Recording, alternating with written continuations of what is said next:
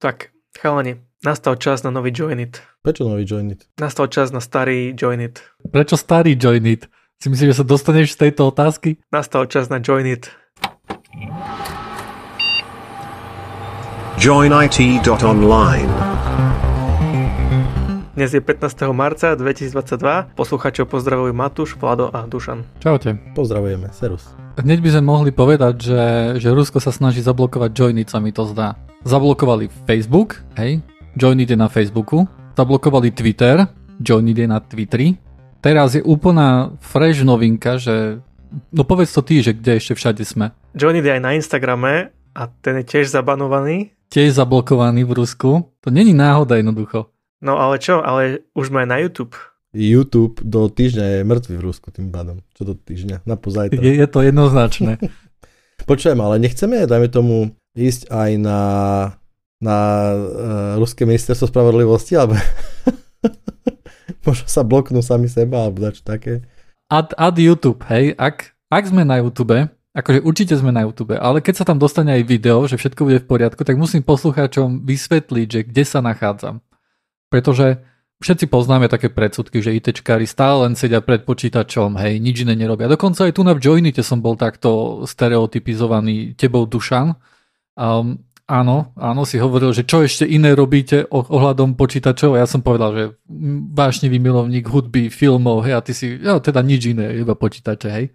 No, tak tu nás som jednoducho ukázal, že čo všetko mám v miestnosti, hej. Pre, pre poslucháčov podcastu to budem aj, aj vysvetľovať. Sú tu bicykle, to znamená, že som cyklista, hej, že bicyklujem. Potom je tu fidlopta, hej, to znamená, že som fit. Nad tým je pes, ako vidíte, to znamená, že som milovník zvierat a tak ďalej. Je to plišový pes. No tak, dobre. Detailista. Na rasu sa nehľadí v tomto prípade. Potom je tu nástroj na umývanie okien, to znamená, že som veľmi, veľmi usilovný člen domácnosti. Potom je tu um, náčinie na maľovanie, to znamená, že som aj maliar. No a tu na, tam, tu na rohu si všimnete ešte možno, že to je um, húbka na riady a zároveň ešte aj na zajaca, ktorého mám s tým čistím. Hej, to je jedna húbka je na jedno aj druhé, hej, samozrejme. Takže vidíte, že to sú predsudky, že ITčkári nič iné nerobia, len pred počítačom sedia. Čo z, toho, čo z týchto aktivít okrem bicyklovania robíš pred počítačom? No, riady neumývam pred počítačom, toľko ti poviem. Ako mám sluchadla na ušiach, ale... To ešte nikto nespravil, že portable, uh, jak to volá, washing pool, alebo dač také, nejaký riad, vieš, proste, že proste prizoberieš to pred počítač a... ale však to prakticky môžeš, môžeš si o stenu oprieť tablet, hej, a umývať riady, hej, však akože nič tomu nebráni. Zdá sa, že taký zamyslený teraz, vieš. Mm. Nezoberieš riady k počítaču a zoberieš počítač k riadom. Podľa toho, aký výkon potrebuješ. ja som v detskej izbe. A čo tam robíš? Uspávať deti práve. Povedal manželke, že no idem uspať malého. Bude to trvať pár hodín. Joiny tom, hej, uspávaš deti. Mm, okay. Čo ja viem. nie, nie, ono to je tak, že, že napríklad ja som, ja sa akože povedzme, že profesne sa venujem tomu, čomu sa volá akože ajťak ale ja menej robím s počítačom ako niektorí iní členovia našej rodiny. A toto je často môj exil. Ja detská šupnem preč, lebo oni majú taký parádny stôl veľký, toto je taká dielňa, hej, tu sa lepia modely, proste kresli sa, mali sa tu je kopa equipmentu kadejakého a tu je taký stôl, tak uh, toto je aj moje štúdio, častokrát. Vieš, že to lepšie, ako keď som natáčal na, ležiac na posteli s mikrofónom na bruchu. Áno, áno. Krásne časy minulom podcaste. Čože tým časom odzvonilo, chceš povedať? Nie, nie. Ešte to príde. Tak môžeme, keď sme už pri tom Rusku, porozprávať o šialenom týždni pre Rusko a čo všetko sa stalo. Z pohľadu IT. Tak lebo čo iné zaujímavé sa deje? Iba IT, hej, akože neviem o ničom. Takže prvá spravička hovorí o tom, že dochádza storage a, a IT sektor má storage už iba na no, ten mesiac, dva mesiace. A v Rusku a problém je sankcie, hej, to znamená, že nemajú nové harddisky. No, ďalší problém je aj to, že Facebook sa zablokoval, Twitter sa zablokoval a veľmi veľa ľudí jednoducho ide na uh, ruské alternatívy. Uh, povedzme, to je ten V-kontakt, alebo ako sa to volá.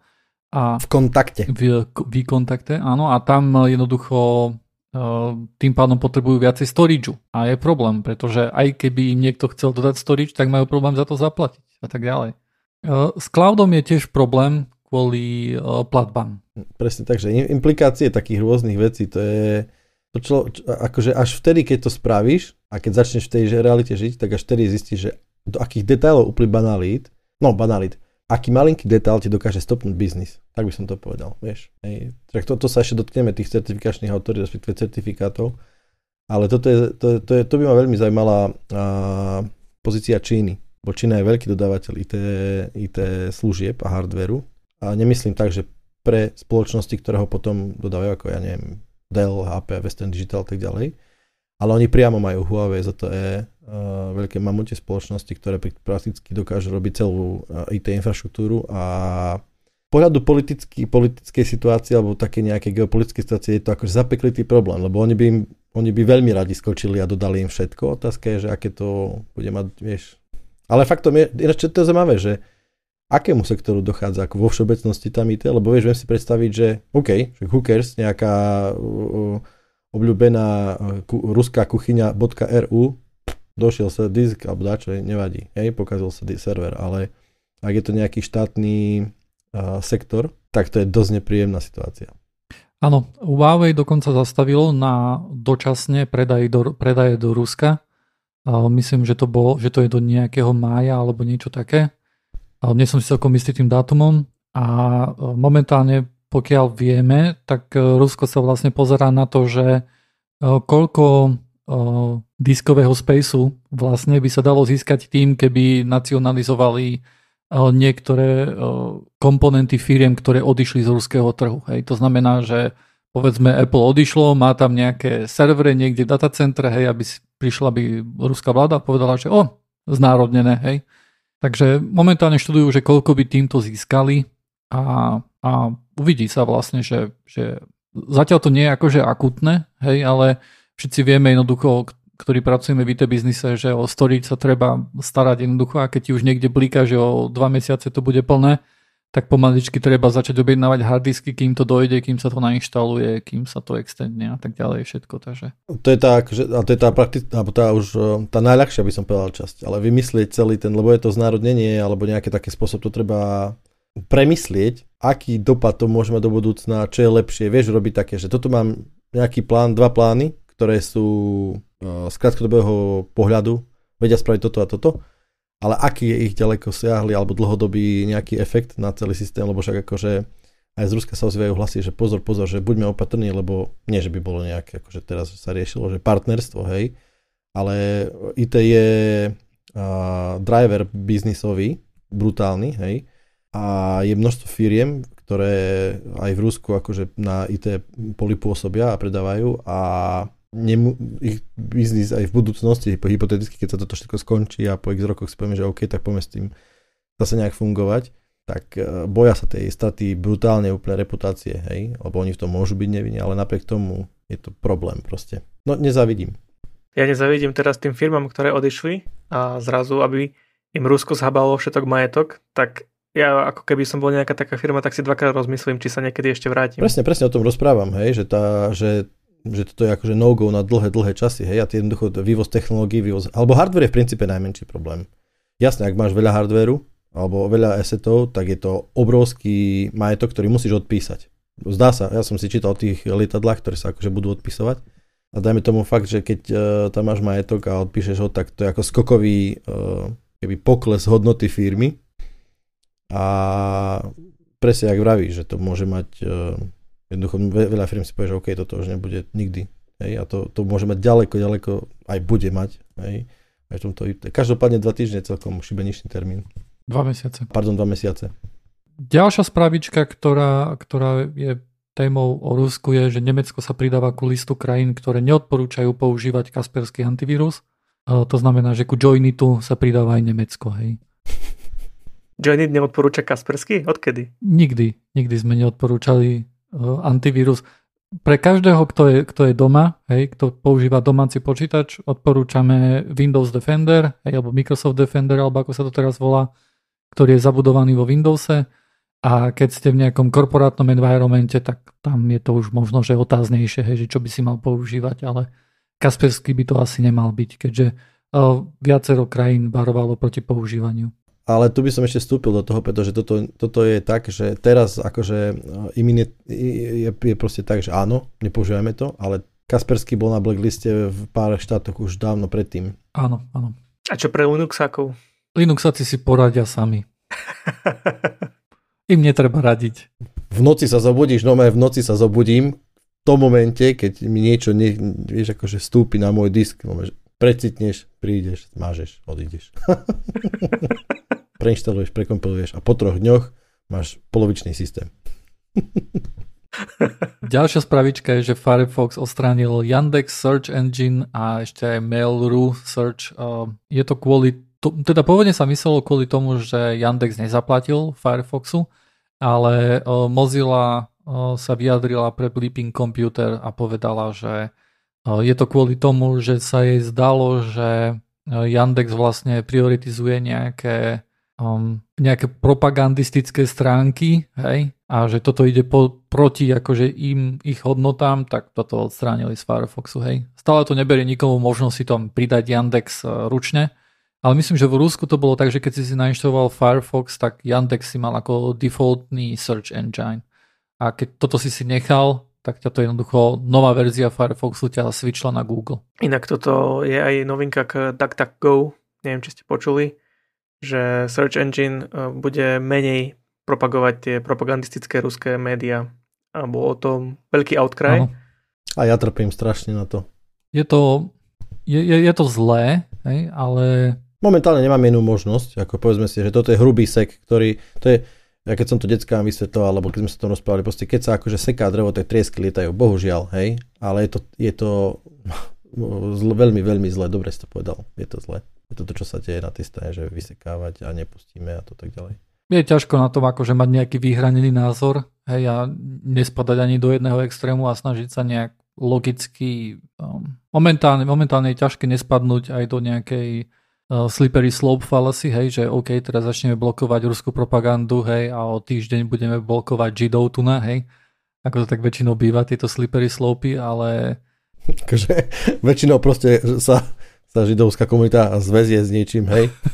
akože nejak tak to stále dopadá, však aj momentálne sa denacifikuje, hej. Hej, hej. Um, ďalšia spravička je, akože nie je to nejaká novinka ani nič iné, ale cyber útoky na Ukrajinu pokračujú. A akože celkom slušné kvanta toho sú. Prvé začali asi jeden deň predtým, ako Rusko zautočilo a veľmi akože Vieš, niekedy je ťažké povedať, že, že, že, či to je na, že či to je naozaj akože nejaký cyber útok, alebo je to jednoducho nejaká skupina, ne, organizovaná skupina, ktorá sa snaží využiť hej, možnosti momentálne a vydolovať z toho nejaké peniaze, ale veľa z týchto útokov jednoducho maže nekryptuje, nepýta bitcoiny, nesnaží sa na tom zarobiť, snaží sa jednoducho len ničiť. Hej. Takže či už je to akože organizované štátom, alebo či to sú skupiny takisto ako sú aj nejaké skupiny, ktoré ako Anonymous a tak ďalej a T24, ktoré bojujú opačným smerom hej, a útočia na, na ruské servere, tak to je ťažko povedať, hej, to je až nemožné povedať z našej strany nejako. Ale akože húfne toho pokračuje, hej, keď si akože začnete pozerať, že koľko toho je a všelijakých Viperov, ktoré sa objavujú v Ukrajine, o ktorým napríklad uh, celkom dobre uh, reportuje, tak uf, akože je toho, je toho kopa celkom slušné. Aj ja v tomto to, to by som povedal, že pre mňa až prekvapujúce, že to vôbec ešte funguje. Uh, mám pár stránok, kde proste reportuje, kde sa reportuje, že aha, tu je nejaká, nejaký výpadok zásadný a tu sa niečo deje a ja, okrem toho, že jednotlivé služby sú, majú akože výpadky, lebo sú pod nejakými útokmi, tak v princípe uh, celkom musím povedať, že to šlape tam. Vzhľadom k tomu, že to mohlo byť horšie. Pamätáme si na Irán, ktorý v princípe bol vypnutý nejaký čas, tak tu nemám pocit, že by sa takto dialo. Na takej globálnej úrovni by som povedal tak nejak. Takisto sa šíria aj rôzne mal- malvery, hej, ktoré sú, sú zamaskované ako DOS software. Veľmi často napríklad je to nejaký software, v ktorom popise je, že toto si stiahnete a budete, budete s tým eh, dosovať nejaké ruské stránky, ktoré nemáte radi, hej a tak ďalej. Ale v skutočnosti si to nainštalujete, samozrejme antivírak vám to vykričí, ale na stránke je napísané, že tento DOS samozrejme antivírak zdetekuje, hej, lebo však to je akože taký tool, hej, e, čierny black hat.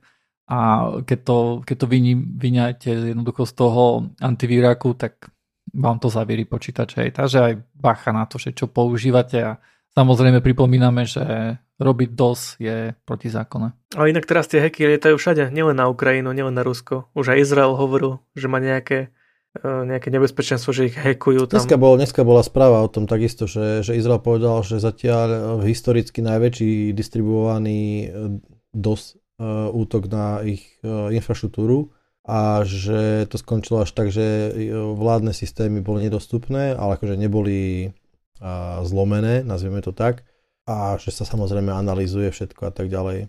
Nej, ale tak hej, no. V tejto dobe, v tejto dobe čítal som si o, o, o bodnete, ktorý bol uh, úspešne asi 5 rokov a pol zlomený v spolupráci Europolu, Interpolu a neviem, FBI. Keby som mal svoje tabletky na pamäť, by som si aj spomenul, že ako sa volá. a čo som si ale zapamätal je to, že akože úspešne sa podarilo vypnúť uh, command servery, ale asi 2 mesiace, 3 mesiace, 2 mesiace dozadu a sa zistila aktivita podobného, ak nie rovnakého bodnetu, ktorý sa stavia a je to mocný, veľmi sofistikovaný bodnet s pluginmi, škálovateľný hore-dole, teda do šírky, do výšky. Možno to má v tejto súvislosti, toto, vieš, je to proste výsledkom toho. Je ťažko povedať, akože čo má niečo spoločné s vojnou a čo nie, pretože hacky a dosy boli jednoducho stále a mnohé roky sa prelamovali rôzne rekordy, takže kde nebola vojna, takže ťažko povedať, hej.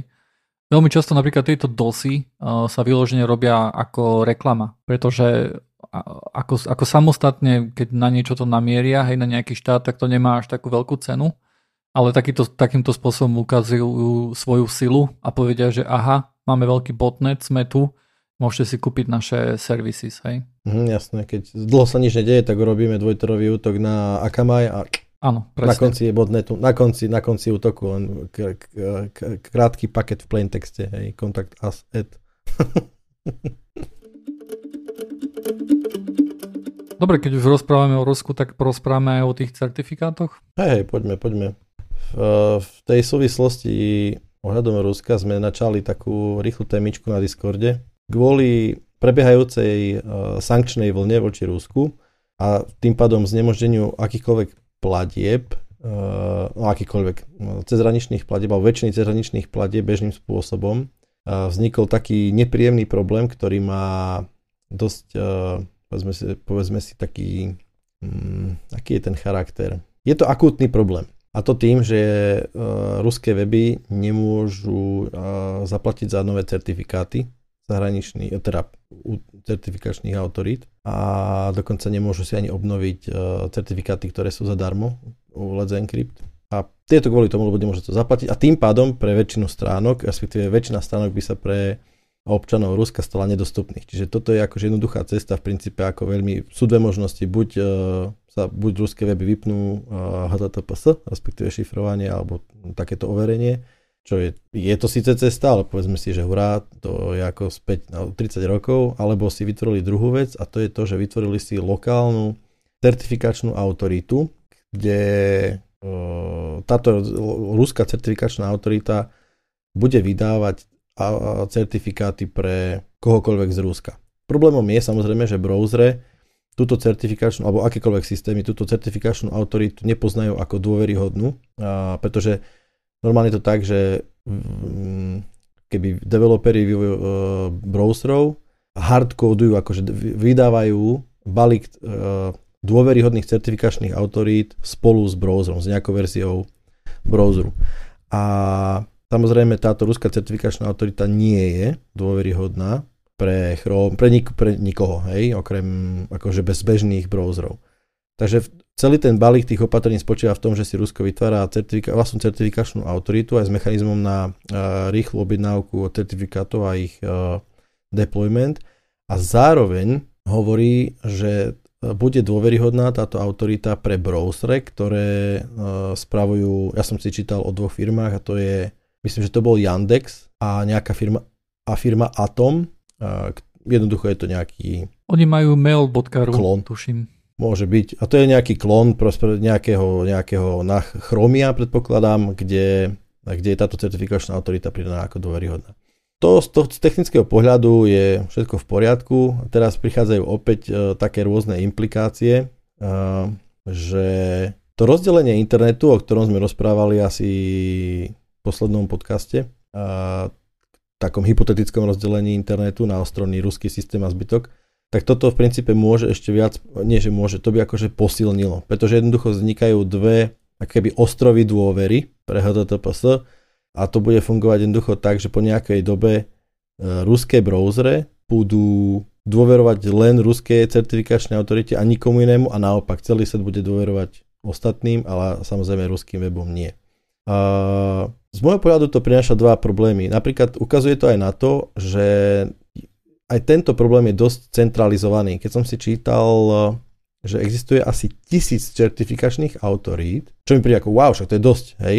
Ale v skutočnosti je to asi 60 firiem, ktoré, za ktorými aj tak stojí uh, v prí, nejeden vlastník, konkrétne jeden asi piati, ktorí majú podiely v rôznych týchto spoločnostiach a drvivá väčšina, akože väčšina z nich je zo Spojených štátov, takže toto je taký ďalší centralizačný nejaký bod, ale to je len taký taká poznámka pod čiarou. A druhý problém samozrejme je, že, že Rusko to dáva obrovské možnosti na, nazvime to snifovanie, nazveme to? Man in the middle, middle attack, hej.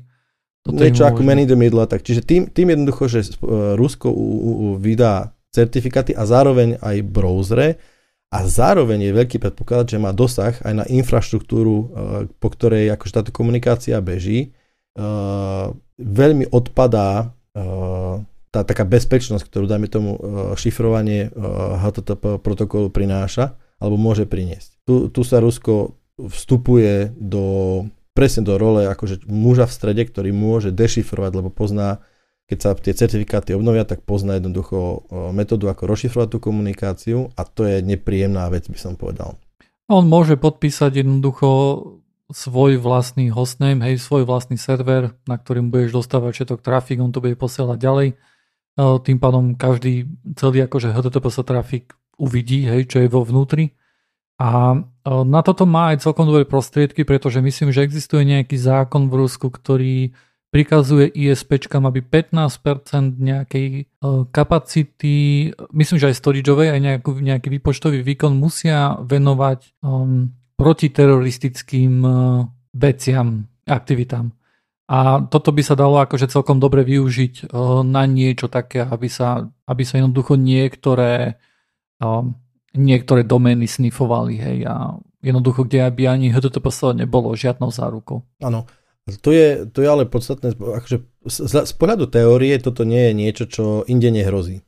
Áno, Všetko je to iba o tom, že nakoľko dôveruješ certifikačným autoritám. Ak dôveruješ certifikačným te- autoritám, ktoré, ktoré vlastne sú v browseroch hej, a ktorý maj, ktoré majú nejaké histórie, ktoré majú nejakú históriu a sú na nich aj nejaké tlaky napríklad, myslím, že to bolo ani nie tak dávno, čo jedna veľká certifikačná autorita bola vyhodená zo všetkých browserov kvôli tomu, že sa zistilo, že že robila nejaké podpisy v Izraeli alebo kde, ktoré neboli akože celkom košer.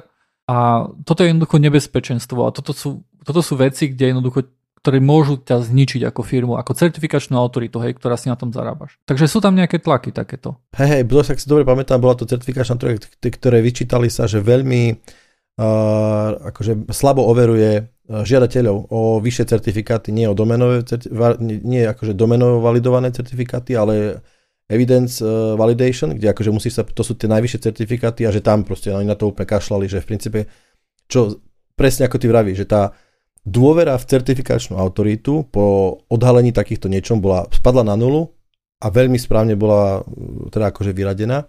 Pointa, ktorú chcem povedať ale je, že dajme tomu, Rusko sa v princípe dostalo do pozície, kde ako keby nejakým spôsobom ovláda komponenty, ktoré sú veľmi dobre, keď sú oddelené, hej, čiže vývoj browsera je oddelený, dajme tomu teraz tá správa, správa, správa certifikátov je oddelená, infraštruktúra, po ktorej komunikácie beža, je oddelená, to je super. To je ten optimálny spôsob, keď akože browser je nezávislý od uh, certifikačnej autority, od infraštruktúry a tak ďalej. A v tomto prípade Rusko sa dostalo do pozície, keď všetko akože na všetky má kontrolu a má veľkú silu, môže jednoducho urobiť takú vec, ktorá ako sme sa rozprávali, urobí zle. Ale toto nie je, ja tu musím povedať, dajme tomu, že sú firmy, ako napríklad Google, tam sa úplne núka, hej, že e, systém, ktorý, v e, systéme, kde uh, browser je zároveň uh, ako keby browser vyvíja firma, ktorá má veľký záujem nejak dáta od teba dolovať a ona spravuje tým, aké certifikačné autority sú validné a sú trusted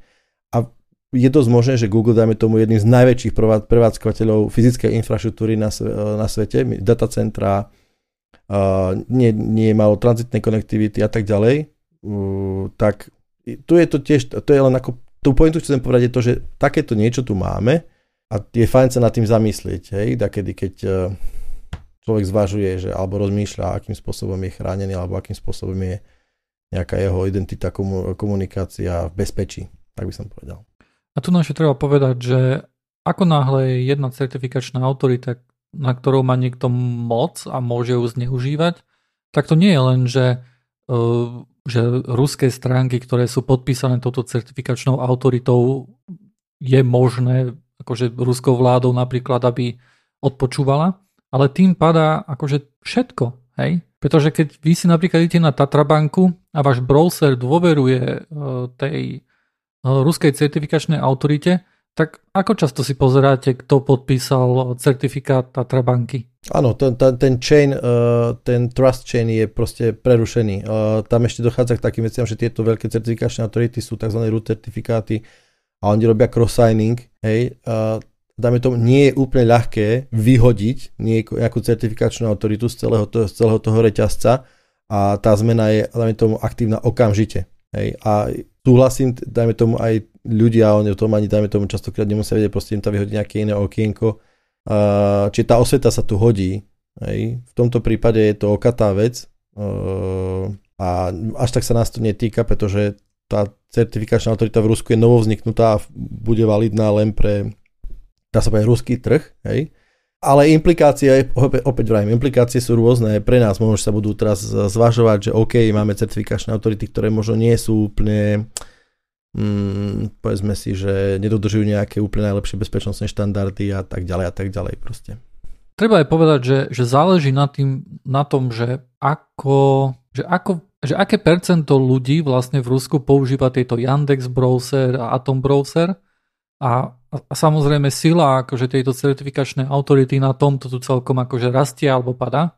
Ja si napríklad viem predstaviť, že majorita tak či tak bude používať Chrome, ale o, problém je aj ten, že už banky, napríklad Sberbank a nejaká ruská centrálna banka, o, že ich certifikáty už momentálne sú podpísané touto ruskou certifikačnou autoritou a keď na to nejaký akože user pôjde, tak o, má teraz akože viacej možností. Hej, buď mu to nepôjde a tam si prekliká, že áno, dôverujem, dôverujem, dôverujem, hej, a potom bude dôverovať tomu jednému certifikátu, ale nevyložne tej certifikačnej autorite, hej, stále v pohode, kým nejde na tú stránku, povedzme.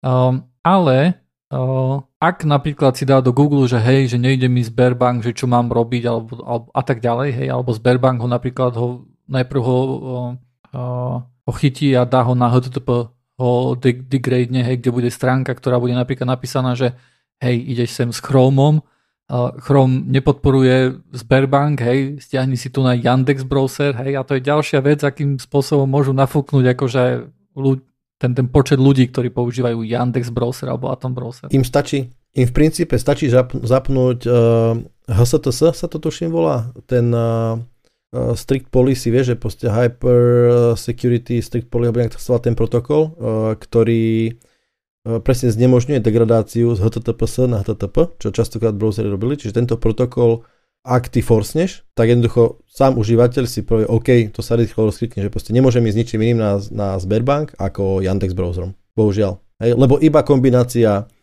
Sberbank, ich certifikát z ruskej certifikačnej autority a Yandex Browser spolu s HSTS zabezpečí, či to pôjde. Hej? Prajem, že mm, nebol by som, nemyslím si, že pôjde ruský internet do toho, že budú akože rušiť HTTP sa spojenia a všetci pôjdu na HTTP teraz, pretože to je, mm, pravím, to Nie, nie, nie. Ja nehovorím, že toto je dlhotrvajúce, hej. Ja len hovorím, že akým spôsobom napríklad Sberbank, hej, niekto, kto ju používa a chce ísť na web stránku, že s čím sa on môže stretnúť, hej. On ide na Sberbank a mu jednoducho vypíše, že tento certifikát nie je uh, trusted. Hej. A on teraz čo urobí? Buď je dostatočne znalý na to, aby vedel, že kde má klikať, aby to odklikal a dal, že dôveruje tomu, hej, a stále bude používať Chrome naďalej, alebo druhá možnosť je, že pôjde do Google a dá si, že, že hej, že nejde mi Sberbank, hej, že čo sa deje. A bude tam mať, že no tak Sberbank ide v Yandex browser, tak si stiahni Yandex browser, hej. Hej, a tým pádom ten, ten reťazec tých komponentov, na ktorými povedzme, že môže mať nejaký štát e, dosah, tak sa uzavrie takým spôsobom. Len tak zo zaujímavosti sa pozerám, že koľko stojí takýto SSL certifikát. Range je od nejakých 50 dolárov za rok až do tisícky. TLS certifikát, nie SSL certifikát. Aspoň myslím, ten, akože je to také slovičkárenie asi, ale... ale to, to, je asi to, je to isté, hej, to je to isté. On sa to používa SSL, TSL, keby to bola jedna vec. Hej, uh, no však viem, že toto závisí od typu certifikátov, sú, uh, sú rôzne, Uh, sú EV, DV, sú, niektoré sa vydávajú iba vtedy, ak si fakt overí spoločnosť nejakým, doslova im musíš občiansky ukázať a tak ďalej. A DV certifikáty sú zadarmo, Let's Encrypt rozdáva zadarmo, lebo je to správne, hej. A oni, ich úlohou je len zašifrovať, zašifrovať uh, komunikáciu tak, aby nebola v prípade dobrého nastavenia nejakým spôsobom odchytiteľná uh, niekým v strede, po prípade, aby nedošlo k zmene uh, dát počas prenosu a tak ďalej. Tie vyššie certifikáty alebo typy vyšších certifika- vyššie typy certifikátov, tak tam už oni ich zaúlohujú aj, dáme tomu, riešiť identitu a komu sa certifikát vydáva. Hej, čiže aby bolo úplne jasné, že dajme tomu, vymyslím si, teraz budem strieľať, ale proste sme nejaká high-tech firma, ktorá rieši servis pre pol Slovenska alebo pre pol sveta a je, je dôležité, aby len e, konateľ spoločnosti požiadal a bol overený, že on žiada o takýto certifikát, pretože firma chce si ten EV certifikát zabezpečiť, aby bola úplne dôveryhodná, tak certifikačné autority im ho vystavia, takýto certifikát po overení toho človeka, či je naozaj majiteľom, či má práva na to a tak ďalej. A áno, takéto certifikáty stoja hrbu peňazí a vydávajú sa tuším na maximálne 2 roky. Jedného dňa porozprávame o certifikátoch. Hej. Keď pôjdete na joinit.online a si pozriete certifikát v browseri, napríklad vo Firefoxe, keď tam dáte na tú zámku, tak vám ukáže, že, že connection je secured, hej, a to je overenie len domény vlastne. To je nejaké záruka s tým, že toho, že naozaj komunikujete s Joinit Online a že tam nie je nikto v strede. Ale v prípade, že idete napríklad na nejakú banku a si na to kliknete, tak tam uvidíte aj uh, identitu. Hej? A tam uvidíte napríklad, že názov tej banky. A to už overuje nielen doménu, ale aj to, že, že túto doménu naozaj vlastní ten, na koho sa to meno domény podobá, hej? aby som to tak povedal. Tak, čiže firma Slovenská sporiteľňa alebo ja neviem, Všeobecná banka, Tatra banka požia- overenie požiadali o takýto certifikát na toto meno a tým pádom aj tak organizácia je teraz jasná. A to je potom aj nejaká záruka toho, že keď pôjdete na Tat, Tatran banka alebo niečo také, hej, .sk, takže to nedostane EV certifikát, hej, akože tam sú aj nejaké takéto tu záruky, hej, že nejaké rôzne misspelling, hej, akože keď urobíš, tak aby, aby to nemalo tiež EV certifikát. Hej, ale musím povedať, že to je veľmi, aj tak je to také, že, že Veľa ľudí o tom vie, napríklad hej, ľudia z tej oblasti o tom vedia, aj to nie jeden nevie, hej, a, ale stále mi príde, že by to malo byť podstatne a, jednoduchšie, aby error bol zrejmejší, hej, aby nejaký, mm, hej, že dajme tomu, keď e, má banka EV certifikát, hej, tak by malo byť nejaké UID z obchodného registra alebo dačo také a ten browser by to mal mečnúť a povedať, že OK, toto, toto sedí a budeš proste nejaká taká vec, aby to bolo jasné, lebo proste príde moja mamka na a jej môžem rozprávať, koľko chcem o certifikátoch, pozri to, nepozri to. Možno sú nejaké rozriešenia, rozšírenia, ktoré to riešia, ale ten, to, je, to je tak v princípe zbytočná vec, lebo to rieši ten problém pre 1% ľudí. Alebo pre dve, keď som optimista. Dosť bolo o certifikátoch, poďme, poďme sa porozprávať niečo, e, nech sa, nech sa Matus zapojí, niečo, čo ho nasrdilo. Je pravda, že certifikáty máš tak nenasrdia ako to, že YouTube Vanced končí. Používali ste to? Používali ste aplikáciu YouTube Advanced? Ja nemám Android, hej, takže som ochudobnený o takéto tu veci. No to je killer feature všetkých Android telefónov a tým, že teraz končí táto apka YouTube Advanced, tak e, všetci Androidiaci určite smutia, aspoň čo som pozeral aj na Twitteri, ten e, status, ktorý dali developeri YouTube Advanced, tak tam bolo myslím si, že 10 či 20 tisíc lajkov, hej, kvôli nejakej aplikácii. Jednoducho, to je off-the-shelf aplikácia z XDA, nie je to ani oficiálna apka, ktorú sa dá kúpiť alebo stiahnuť z Google Play. A o čo šlo?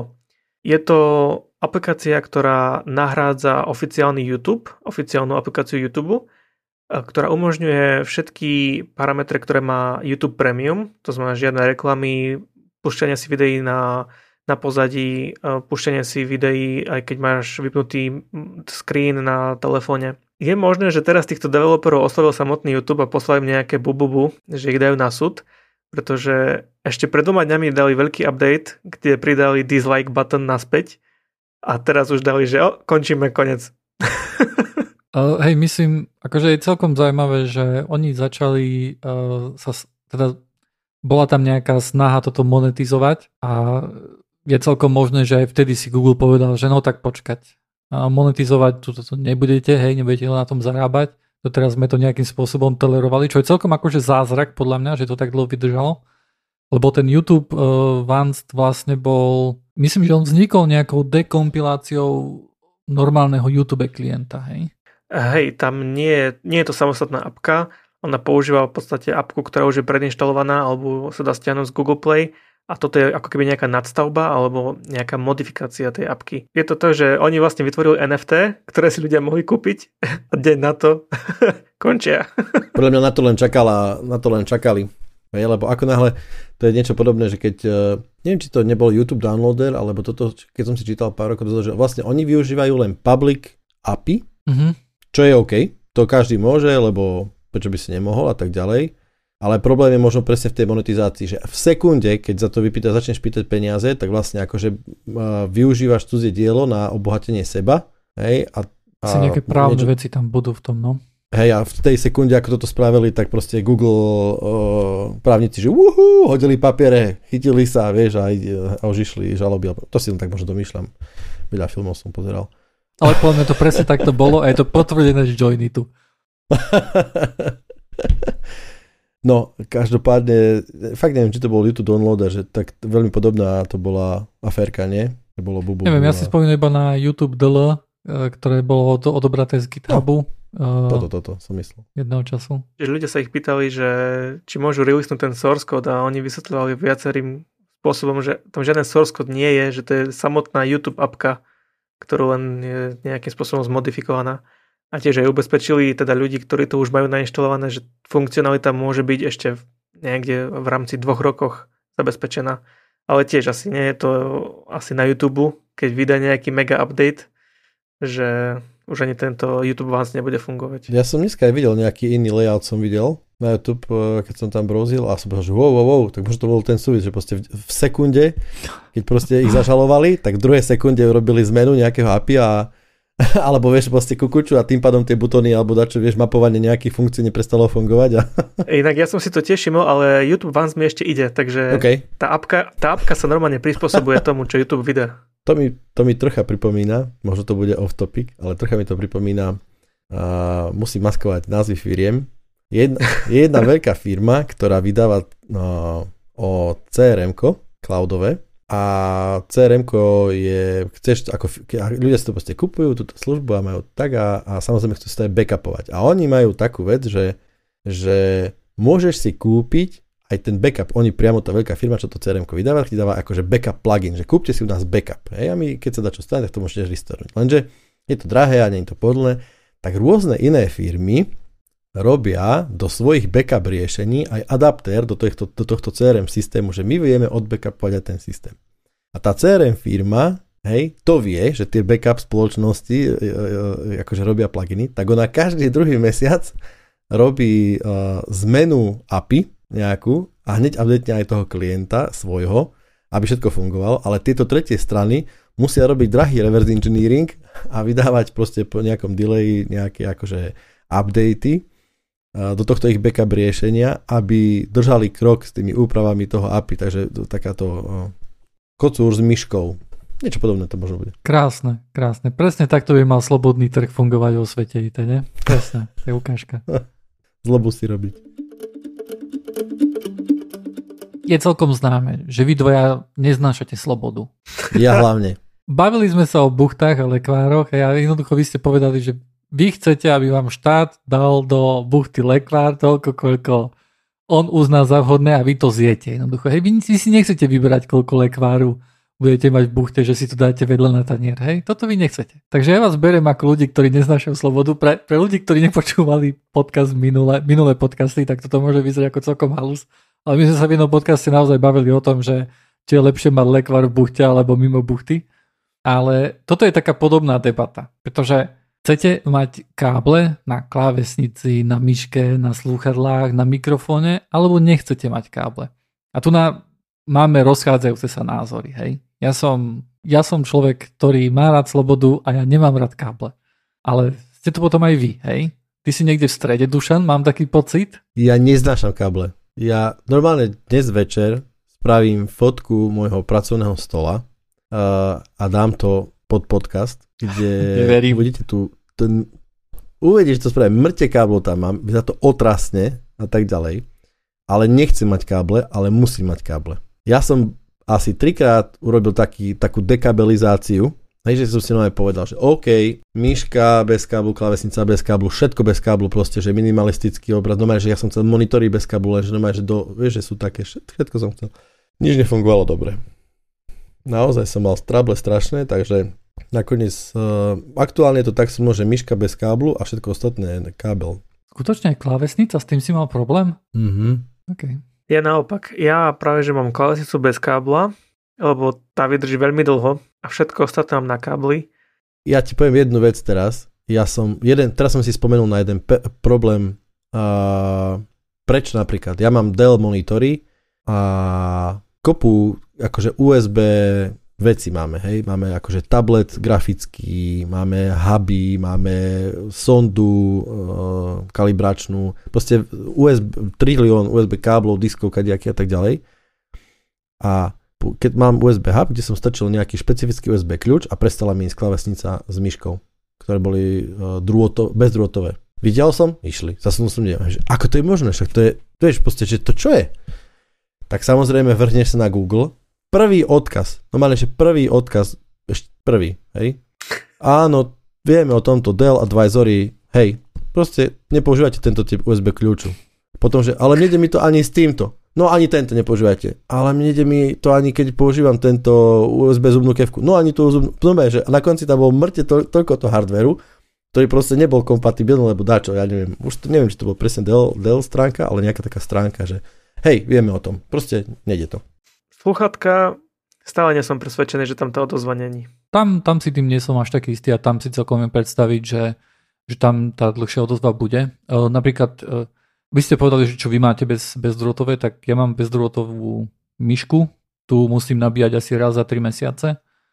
Na macOS ju používam cez Bluetooth a keď e, hrám niečo na počítači, tak si ju switchnem vlastne na USB, hej, akože ten do dongle, to, tam to má nízku odozvu, podstatne nižšiu ako Bluetooth. Klavesnicu mám tiež Bluetooth, tá vydrží, ja neviem, možno rok, možno pol roka, to je ťažko povedať, hej, keď je to tak, tak, tak dlhý čas jednoducho. A sluchadlá mám tiež uh, Bluetooth a tie vydržia každý druhý deň ich asi nabíjam alebo tak. Ale väčšinou to vyzerá tak, že, že mi pípnu, keď sedím za počítačom, uh, vtedy si ich zapojím a vtedy sú chvíľku cez káblové jednoducho, hej, kým sa, kým sa dobijú. Je to, určite, určite je to, je to horšie, ako keby som to nemusel robiť, ale s tým, že, že koľko slobody mi to ponúka, napríklad ja som na meetingu, rozprávajú, nemusím ja rozprávať, hej, napríklad niekto iný rozpráva, ja iba počúvam, ja sa zodvihnem, hej, začnem sa prechádzať po byte, úplne v pohode môžem si ísť pre vodu do kuchyne, hej, môžem, neviem, môžem sa prechádzať, môžem robiť vlastne čo chcem, hej, nie som priputaný ku tomu počítaču. Nie, tu by som to rozdelil, takže sluchatka je jedna vec, hej, ale iný, to je, to je podľa mňa veľmi pohodlné a to nerieši, hej. a tiež používam bezdrôtové sluchátka, veľmi pohodlné to je, ale vrajím, že myška, klávesnica a ostatný, ostatný equipment, tam, tam boli problémy. Napríklad, e, keď si kúpiš od Logitech, e, myslím, že oni majú aj universal receiver, kde na jeden, jedno USB môžeš napojiť viacej zariadení, čo nie je celkom prí, mm. no, prístupné akože pre gamerov, oni potrebujú mať akože tento univerzálny uh, receiver nie je akože to, čo oni by chceli, ale uh, pre niekoho ako si ty, tak tam jednoducho jedno USB a môžeš mať klávesicu, môžeš mať myš a fičíš, hej? Rozmýšľam nad tým, nad tou latenciou, mm-hmm. čo ma tu rozprávaš, že ono povedzme si takto, že ty to, že ty máš kábel a niečo je Wi-Fi, alebo teda bezdrôtové, tak to nemusí nutne byť až taký zásadný rozdiel, pretože aj po kábli ty ako keby pracuješ s nejakou obnovovacíou frekvenciou, hej, ty máš normálne, dokonca, to by to je celkom nové, to skúsim nájsť, ale uh, dajme tomu Ethernet, hej, čo má akože latencie milisekundy pri pingoch a tak ďalej, tak aj on funguje so 100 MHz alebo 133 MHz uh, obnovacou frekvenciou, hej, a teraz uh, tú, tú, tú latenciu, povedzme, ak, ak nehovoríme o analogovej, dajme tomu mám analogové sluchatka, ktorú strčím do analogovej karty, hej, a púšťam si čisto analogovou cestou signál, tak tam je tá latencia nula. Tam je jediná možnosť, ak to sa než akože úplne nízku nulovú latenciu, hej. Akokoľvek, akýkoľvek No počkaj, latencia nie je nula, pretože rýchlo svetla. Rýchlo svetla. Áno, áno, tam je to, tam je to nula, hej. Ale ako náhle do cesty dáš nejaký AD alebo DA prevodník, hej, tak uh, introducneš, alebo ako sa to povie po slovensky, uh, proste zavedieš tam latenciu. A teraz máš, ako keby máš uh, bluetoothové sluchátka, kde nosná frekvencia 2,4 GHz, alebo máš USB sluchátka, ktoré uh, ja neviem, zbernica má 150 MHz laten, uh, frekvenciu, tak oni v princípe teoreticky môžu ísť ešte lepšie, tie Bluetooth sluchátka, ako nejaké, nejaká USB, uh, ako nejaké USB sluchátka, hej, kde máš USB nejakú šitnú, respektíve nie šitnú, zlú uh, zvukovku, hej. To je dobrý topik a skúsim o tom niečo pohľadať, pretože ma, neviem, či si tak riešil so zvukom, hej, že keď akože sa nahrávaš a nahrávaš sa a zároveň sa chceš počuť, hej, keď je na počítači tam úplne bežne bez špeciálnych driverov ty úplne máš desiatky až stovky milisekúnd do neskorenie. Podstatné je tu na, tu na rozlíšiť, že, že Bluetooth ako technológia má nejakú inherentnú latenciu, ktorá je on top of, povedzme, že to vedenie signálu. Lebo to je protokolom, myslíš to, že to je protokolom dané? Protokolom aj médium. Keby, Bluetooth Pretože technológiou. Ty keď počúvaš zvuk, jednoducho, tak ty potrebuješ relatívne veľa dát a ty keď sa chceš jednoducho vyvarovať nejakým, nejakým, nejakej retransmisii a tomu, aby jednoducho to človek počul, ten výpadok, tak potrebuješ mať nejaký buffer. Hej? A buffer automaticky znamená, že sorry, bude tam latencia, pretože ja idem toľko a toľko milisekúnd za tým, čo mi prichádza z Bluetooth signálu, kvôli tomu, že keď sa niečo stratí, tak môže byť tá retransmisia hej, cez vzduch, prečo len je to, je to stratové médium, hej, je tam nejaký paket loss inherentný v tej technológii, tak ja to musím poslať ešte raz, aby jednoducho, aby, aby ty si mal, aby ty si vedel počúvať hudbu a nevypadávala ti jednoducho, hej, každú chvíľu kvôli tomu, že sa stratil nejaký paket. Ale sú napríklad aj Wi-Fi slúchadlá, kde akože tieto latencie sú podstatne nižšie ako pri Bluetooth slúchadlách. Hej, ktoré sú na to robené, áno, no. Áno. Dobre, dobre. Teda v konečnom dôsledku sa zhodneme na tom, že, že kábly sú zlé, nabíjanie tiež zlé. Hej, on Keby išlo to všetko dobre z môjho pohľadu. No, pozri sa, v minulosti napríklad som mal veľmi často problémy uh, s týmto, s Bluetooth, no, bolo to na Windowse. Uh, potom som prešiel na, na Apple a tu na veľmi dlho akože Bluetooth fičal fakt, že bezproblémovo. Uh, potom bola jedna verzia macOS, uh, vlastne to bolo predstavenie M, pri, bolo to pri predstavení M jednotiek, a tam ten Bluetooth začal haprovať. Tam napríklad sa mi, možno že raz za týždeň sa mi stalo, že som písal na klávesnici a chvíľku to nepísalo, vieš, ako keby pol sekundu a potom odrazu začalo všetko písať. Hej. Toto našťastie už bolo opečované a už sa to jednoducho nedeje, ale vieš, záleží aj od operačného systému, od, od implementácie, od, od toho Bluetooth hardveru, ktorý tam máš. Ale v prípade, že používaš nejaké USB dongle, ja mám hlavne skúsenosť Logitech, lebo v minulosti som si, v minulosti som si myslel, že sú dobrá firma, uh, tak uh, tie tieto naozaj akože som používal aj na Windowse a nemal som s nimi akože nikdy žiadny problém. Aj ja beriem, ja mám, mám vo zvyku kúpovať taký priemer nejaký a mám toho strašne veľa, čiže je to kus od kusu. Ja, akože ja by som bol rád bez, bez káblov, no problém. Dobre, veľmi sme sa nepohádali, chalani. Čo, idem, ideme sa porozprávať o Apple evente? Nič sa na tom Apple evente nestalo. Toto, toto je pohľad niekoho, kto akože nemá žiadne Apple, hej, a tak ďalej, že ah, boring, hej.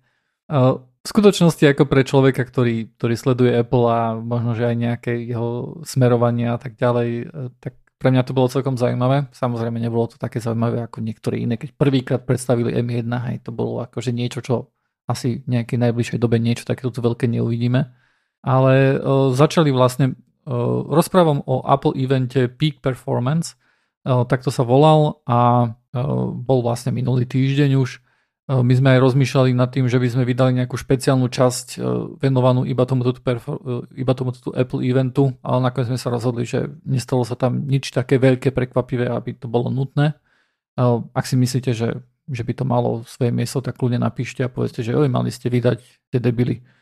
Um, takže Apple začal s tým, uh, že začal hovoriť o Apple TV+, čo je vlastne nejaká ich streamovacia služba a úplne tam bolo jasné, že Apple sa snaží byť uh, nejaký konkurent skôr HBO ako Netflix, lebo Netflix má veľa kontentu, hej.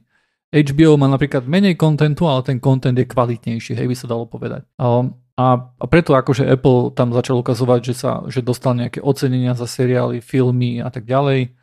Um, ale stále akože Apple TV Plus je relatívne malá kolekcia dobrých, ale nie výborných seriálov a filmov. A to je ako aj nejaký taký problém toho, hej, že dobrých seriálov a filmov je v dnešnej dobe celkom veľká kopa. A kým sa Apple TV Plus nepodarí ne, naraziť na, nejaký, na nejaké zlato v podobe Game of Thrones alebo ešte niečoho väčšieho ako Game of Thrones, ako napríklad Community, um, tak bude, bude asi len vecou nejakých verný, varný, verných uh, uh, Apple fanúšikov, aby, aby to jednoducho pozerali, aby si to predplácali, alebo potom niekoho, kto si predplatí Apple One, čo je vlastne subscription, to je taký bundle subscriptionov. Uh, potom povedali, že tam pribudol nejaký baseball na Apple TV+, pre nás absolútne nezaujímavé, hej, kto už by len na Slovensku pozeral nejaký baseball. Uh, predstavili nové farby pre iPhone 13 a 13 Pro, uh, predstavili nový iPhone SE, ktorý má chipset A15, to znamená, že ten najnovší chipset, ktorý je aj v iPhone 13 a 13 Pro.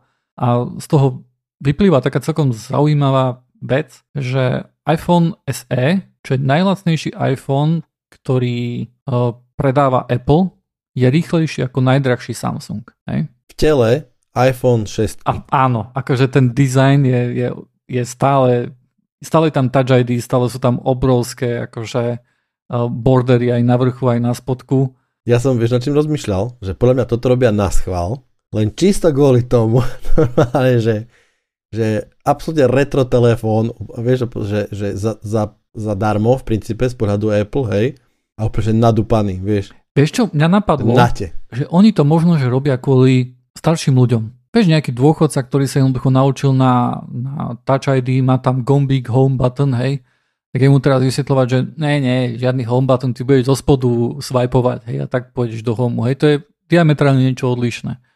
Možno. Myslím si, že veľa akože ľudí, hej, alebo rodičov a tak ďalej, akože nejak ich posúva do toho zbytočne, vieš. Vieš, on si povie, že na čo, na čo, však to je dobré, hej, však toto mi ide, dá sa cez to telefonovať. Proste legacy, compatibility telefón, hej. hej. Ja si myslím, že toto akože určite za tým je aj veľký biznis, však akože ešte tie, tie, tie komponenty, ktoré do toho idú, LCD a tak ďalej, tak to musí byť bagateľ teraz, hej, to sa musí povolovať už po stenách, da, kde popolepené to je, hej, alebo ja neviem, to len prídu zo skladu, naberú, naberú to fúrikom a basta, hej, takže, takže ja si nerobím ilúzie, že to robia kvôli nejakej láske ku dôchodcom, ale akože si myslím, že kvôli ním toto udržiavajú. Vieš, to je úplne, úplne proti prúdu, to je tak super.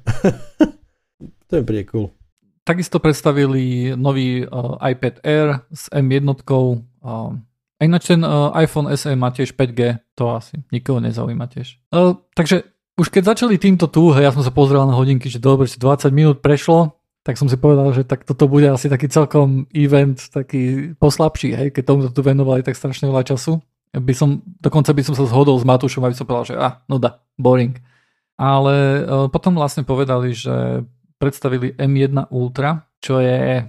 20 korová beštia. Je to, je to úplne, úplne to ukazuje, že Apple nechápe ničomu. Hej? Pretože majú M1, majú M1 Pro, majú M1 Max a potom ešte v tom M1 Max je to Max, hej, ako maximum. A oni si povedali, že maximum u nich nie je maximum, oni ešte budú mať Ultra. Takže to sú, to sú spojené uh, dva čipy M1 Max dokopy. Uh, používajú na to die-to-die interconnect, ktorý vlastne na nákresoch bolo vidno už aj predtým, kde na spodku vidno, že OK, to tam celkom také široké, je to, je to veľké ako ten čip samo, široké ako ten čip samotný a na to len pripojili ďalší čip, uh, čo vlastne im poskytuje možnosť, že je tam dvojitý počet kórov ako v M1 Max, ale takisto aj dvojitý počet pamäti. Hej? To znamená, že ten interconnect uh, hovoril, že, tam, že to má 2,5 terabajty, terabajtov za sekundu. Hej? To znamená, že aj tie, aj tie kóry v tom druhom DAI hej, môžu komunikovať s pamäťou na druhej strane a stále mať 800 GB za sekundu, hej, čo je úplne akože celkom crazy číslo, hej, 800 GB za sekundu. Takže celkom fajn. Tým pádom sa vlastne dostávajú aj na 128 GB pamäte maximum, keďže M1 Max, M1 Max podporuje 64, hej, ak ich spojíš dokopy, tak máš niečo takéto tu. A potom, čo toto akože predstavili, tak povedali, že toto pôjde do, oh, bože, teraz mi to vypadlo, že bolo to Mac Studio. Mac Studio. Hej, Mac Studio, hej. A, um, a trošku to necháva takú otázku, že, že aký čip bude použitý v Mac Pro, pretože oni vlastne povedali v tej, v tej prezentácii, že toto je posledný zo série M1. Ale, ale my predpokladáme, že, že Mac Pro bude niečo silnejšie, pretože veľmi často sa hovorilo, že OK, akože tieto veci sa už vedia rok, hej, že takto budú spájať jednoducho tie jadra a toto Jade, myslím, že toto je Jade 2C, že jednoducho spojené dve maximálne akože tie M1 Max a bolo bol nejaký leak, ktorý predpokladal, že OK, mali by byť aj 4 spojené, hej? 4 krát M1 Max. Ale podľa tých obrázkov, ktoré sme my videli, tak jednoducho je celkom jasne viditeľné tam, že ten die-to-die interconnect je tam iba jeden. A teda pre M1 Max je maximálny počet, ktorý vie spojiť dokopy sú akože dva čipy, hej? Tak ale vieš, takedy tam ten interconnect interface nebol ani jeden. A zrazu je tam jeden. Je možné, že by tam pridali, ale to mi pripadá už ako taký celkom veľký zásah. A zase e, potom som aj čítal, že, že sa vlastne uvažuje o tom, že no tak Mac Pro bude tým pádom M2, hej? že to bude akože ďalšia verzia a, a to budú 4 jadra, ale s tým nemôžu začať. Vieš, nemôže začať predtým, ako máš to vyladené s obrovským čipom, hej, 4 krát, však to by bolo, vieš, väčšinou sa to tak nerobí, väčšinou začneš s tým menším, hej, akože aj, aj tu nás začali najprv M1, potom bola M1 Pro, M1 Max, hej, a teraz M1 Ultra, tak čo začnú teraz M2, ja neviem, čo je nad Ultrou, keď Max je nad Ultra, tak možno to bude... Nie, to ideš M2 Mini. Nie, nie, nie, chlapci, to bude DIC na Intel, to bude X1 Extreme. Á, OK. možno akože ťažko povedať, čo si zmyslia vo svojej uh, hlave, ale Takisto ma napadlo tým, že Mac Pro je vlastne ako keby taká pro architektúra, tak tam možno, že by si mohli dovoliť už niečo ako Numa, hej, že budú mať jednoducho jednu dosku matičnú a budú tam mať dvakrát M1 Ultra v samostatných packageoch. Čiže bude sa M1 Ultra Duo? Áno, niečo také, ale akože keď som nad tým rozmýšľal, že, že toto by išlo, len tam je potom limit 128 GB pamäte a toto môže byť na niektoré profesionálny usage, aspoň na ktoré boli predtým akože používané Mac Pro, tak to môže byť celkom málo. Keďže predtým tam boli terabajty, hej, akože možné nakonfigurovať pamäte. Dobre, otázka je zase, ono sa to môže takto, to je z, z takého konvenčného pohľadu, pretože stále vieš spraviť to, že vieš offloadnúť, dajme tomu nejaký čas a pamäte, do nejakého, pomocou nejakého storage API na extrémne, extrémne rýchly NVMe disk nejaký, alebo niečo také. To len špekulujem teraz, hej. Myslím si, že akože momentálna architektúra prechádza takým, nič nie už také, ako bolo. Žiadny matematický koprocesor na 386 na 300 rokov, hej. Troška, sa, troška architektúra hrmí a rýchlosti sú veľké, zbernice sú rýchle, čiže... Neviem, akože... Ja tak špekulujem. To je, to je celkom veľký overhead, akože ďalšiu cache tam má, takúto tú veľkú Um, akože je to, je to, je to celkom akože vážny problém, hej, akože celkovo víte, hej, akože niečo takéto tu. Boli, počkaj, boli, boli Mac Pro boli z koľko pamäťa? Viem, že tam aj... Mo- do, do, dobre si pamätám, že aj do terabajtu sa dalo ísť. 1,5 terabajtu myslím, že to bolo. Hm, lebo, hej, toto je troška rozdiel. Ale tak stále bude Mac Pro, No, nejaký nový. no oni vlastne povedali, že, že, akože, že prejdú na tie M1 ARM procesory kompletne, hej. A to znamená vrátanie Mac Pro.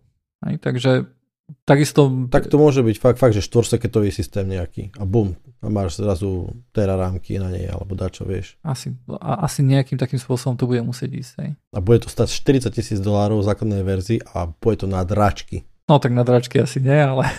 ale na dračky, to doma je v každej, doma je kasy. V Kauflande budú kasy Kauflande na tom budú bežať, ne? Um, dobre, tento M1 Ultra dali do Mac Studia, čo vlastne je celkom škaredá krabička, ktorá vyzerá ako do výšky natiahnutý Mac Mini. Stále naťahuje vzduch zo spodu a vyfukuje ho zo zadu, aj keď to nie je celkom ideálne, lebo ideálne by bolo, že hej, tak vyfúknem to rovno aj z vrchu, hej, však tak mi ide ventilátor. Um, ale ja si myslím, že možno, že toto robia kvôli tomu, že predchodzí Mac Mini toto robil tiež a možno, že nejaké, nejaké Mac Mini sú v datacentre a je tam prispôsobené to chladenie na takýto tu flow, hej, tak možno si povedali, že urobia to isté. Uh, tie ceny sú tam slzotvorné, hej, to sa nedá ináč nazvať. M1 Max, to je ten predchodzí čip, stojí uh, 2300 eur a pri M1 Ultra, ktorý má 64 GB, 1 TB SSD je 4600 eur. Našťastie pre mňa mňa to vôbec neťahá, ja nemám absolútny žiadny dôvod, aby som svoj MacBook Air tu nás úplne základnou M1 vymenil. Ja si tu sekám 4K videa, ako keby sa nechumelilo, hej. Pre mňa je to úplne dostačujúce, takže super pre mňa. Dobre mi tu flexíš predo mnou, keď ja tu mám problém posekať tu nejaké 2 KB MP3. Čo ti poviem, no však uh, tak, taký je svet, no. Čak, ale ty už dva roky kupuješ počítač, počúvaj. Hej, je na čase buchnúť po stole a kúpiť. Uh, dobre, a posledná vec, ktorú predstavili, bolo Studio Display. Uh, tá cena je tam 1750 eur. Je to 27-palcový 5K display, má 600 nitov a ak tomu dobre rozumiem, tak toto ľudia chcú. Ľudia sú za to ochotní zaplatiť a je to kvôli, asi kvôli tomu, že je to jediná možnosť okrem LG Ultrafine 5K, ktorý stojí 1350 eur, ale s týmto monitorom ľudia nie sú spokojní, lebo dosť hapruje aj nespolahlivý. Takže je to jediná asi možnosť, ako kúpiť externý 5K monitor 27 palcový a oni to potom volajú, že to je retina display, hej, a toto ľudia chcú, hej. A, a v tomto displeji, teraz sa držte, je A13 čip a niekto sa hrabal v kóde a zistil, že, že v kóde je nejaký, nejaká erorová hláška, že monitor musel byť reštartnutý, hej, kvôli nejakému software issue. Ale táto A13 je tam podľa všetkého kvôli tomu, aby uh, umožňovala používať True Tone, to je taká vec, že um, cez kameru vlastne sníma, že aká je teplota svetla a podľa toho upravuje farby na monitore. Um, veľa ľudí to má rado, vrátane mňa, hej, ale niekto, kto robí s farbami akože ako profesionál, tak pre ňo je to úplne, pre on to si to vypne jednoducho. Um, má to 12 megapixelovú kameru, je to ultrawide kamera a podporuje ten stage, neviem, jak sa to teraz volá, teraz mi to vypadlo. A to je také, že keď sa ty pozera, hýbeš vlastne po izbe, tak ono, tá kamera ťa vie sledovať, keď uh, s niekým telefonuješ. Uh, podporuje takisto spatial audio, uh, to tiež akože zjavne fičí cez tú A13, lebo tieto veci nie sú supported pre Intel Macy, ale tu na, keď akože dostaneš tento, keď si kúpiš tento studio display za 1800 eur takmer, tak budeš mať spatial audio a cez jediný kábel USB si to vieš napojiť na MacBook a cez toto vie tomu dodáva 96 W power. Takže celkom drahá záležitosť, ja tomu celkom nerozumiem. Nie je to ani HDR, hej, akože čo... Ja by som radšej... 600 nitov a nie je to HDR? Až je 600 nitov... Nie, nie je to HDR, pretože nemá to viaceré... Um, ako sa to povie, má tu už pomoc mi vie, že keď iba časti displeja sa rozsvecujú. Local dimming, či čo? Áno, áno, hej, nemá to ani local dimming, tak nie je to HDR jednoducho, hej. To je strašne drahý displej na to, čo to ponúka. Akože... A mne to príde, že, že to je akože... Je to Čo? o 400 eur je to viacej ako ten LG Ultrafine 5K, ale to je fakt, že starý, ale vieš čo, ľudia toto chcú, hej, akože ja som, ja som si naozaj som si na schvál vypočul nejaké Apple podcasty a ľudia sú ochotní za toto zaplatiť a tliskajú a tešia sa, kvôli tomu, že oni predtým používali povedzme, že nejaký retina display, akože u nich, u nich je toto akože bonus, aj, že to je retina, že ten ultrafine 5K, že je super, ale že hapruje a stále akože sú s ním problémy a tak ďalej. A oni sú ochotní zaplatiť e, jednoducho tieto peniaze za to, podľa nich je to ešte celkom OK cena na Apple, samozrejme, a, a chcú to, hej. Ja by som si určite kúpil nejaký 4K monitor radšej a nejaký HDR a práve po by ma to vyšlo iba tisícku a bolo by to oveľa lepšie ako toto. Podľa mňa, pre mňa, hej. Hej, ale není to Apple, alebo dačo, nie, niečo tam, niečo tam mi nesedí. Tiež mi to príde také, že eh, dačo tam nehrá. 5K, 4K, žiadny rozdiel a bez HDR a čo ja viem, také čudné. Sú tam akože tri uh, standy. Ten základný, ktorý dostaneš v tých 1750 nie je ani výškovo nastaviteľný Come on. To je vlastne len taká tyčka drevená, Come on. ktorú si opreš monitor. Uh, akože za ďal plus, neviem, 400 dolárov alebo koľko, to som nepozeral, koľko to stojí v eurách, tak uh, si vieš výškovo nastaviteľný, ale nie doprava doľava. Come on, what the hell. A potom za, bez príplatku vieš tam mať vesa, hej, akože, čo je OK, no. Si môžeš kúpiť sám nejaký stojan poriadny, hej. Ja mám môj monitor iba na stojanoch. Mhm. Ja by som tiež nejaký chcel, lebo tu na vlastne, čo mám stojanku tomu, tak je celkom taký masívny a celkom by som chcel kúpiť nejaký taký mini, pekný uh, VESA mount, ktorý by som len prichytil ku stolu nejako. Jedného dňa. A to bolo všetko, čo bolo v Apple evente. A ešte na konci povedali samozrejme, že hej, na budúce takedy povieme o Mac Pro. Hej, nie, Mac Pro to je must, hej, to pre mňa normálne, to je, keď auto meníš, hej, keď vyjde nový Mercedes, tak proste starý zahadzuješ tej sekunde, ako povieš nový. Vieš, taká je klientela istá, ktorá toto proste robí. Ináč celkom dobre tam bolo aj na tom to, že v Mac Studio sú SSDčka sú rýchlejšie, a udávali rýchlo 7,4 GB za sekundu, čo je celkom slušné. Videli ste to, že ten Apple klame? je to o tomto? Chceš je to o tom? Toto? A... Tak pokračuj úplne, že pokračuj. Lebo Matúš, aký natešený. Pokračuj. Získal energiu aj po hodine a 40 minút, takže tak teraz ide. Toto vlastne je niekto, kto sa snaží rozbiehať Linux na M1 Macoch a on vlastne nejakým spôsobom si tam, sa tam s tým hrá, sa, sa to snaží nejak prelomiť. Hej. Takže on vlastne zistil uh, nejakým takým spôsobom, že spravil nejak F-Sync pre poslucháčov niečo také, že keď spustíš F-Sync, tak na disk by sa malo všetko zapísať, čo máš v bufferoch. Malo by to dopadnúť na disk. A je to jednoducho obrana proti tomu, že potrebuješ garantovať nejakú, nejakú konzistenciu a keď sa ti napríklad v nejakom momente vypne elektrina alebo niečo, tak chceš mať tieto veci zapísané na disku, lebo je to dôležité pre konzistenciu file systému. A preto F-Sync by mal byť to, že toto, tieto dáta sú zapísané na disku a keď v tomto momente vyťahneš elektrínu a vypneš všetko, a tak už je to jedno, už to je zapísané na tom disku, hej, pretože sa vrátilo z toho F-Syncu, že áno, zapísal som. Ale on vlastne prišiel na to, že keď ty povieš F-Sync, že hej, zapísal som to, že, že zapíš to na disk, určite to zapíš na disk, tak macOS ti vráti, hej, je to zapísané a potom keď on vyťahne uh, z elektriky ten Mac Mini a zapojí to, tak zistí, že aha, to není zapísané na disku, to nedošlo na disk. Tak prečo mi tu macOS tvrdí, že to bolo zapísané na disk? Odpoveď je taká, že existuje uh, niečo ako F full sync, ktorý, sa, ktorý treba používať na macOS a tento naozaj to synkne na disk, hej, až tento. A keď začal toto používať, tak zistil, že performance toho SSDčka išla fakt, že do kitek, hej, a že to bolo celkom zlé.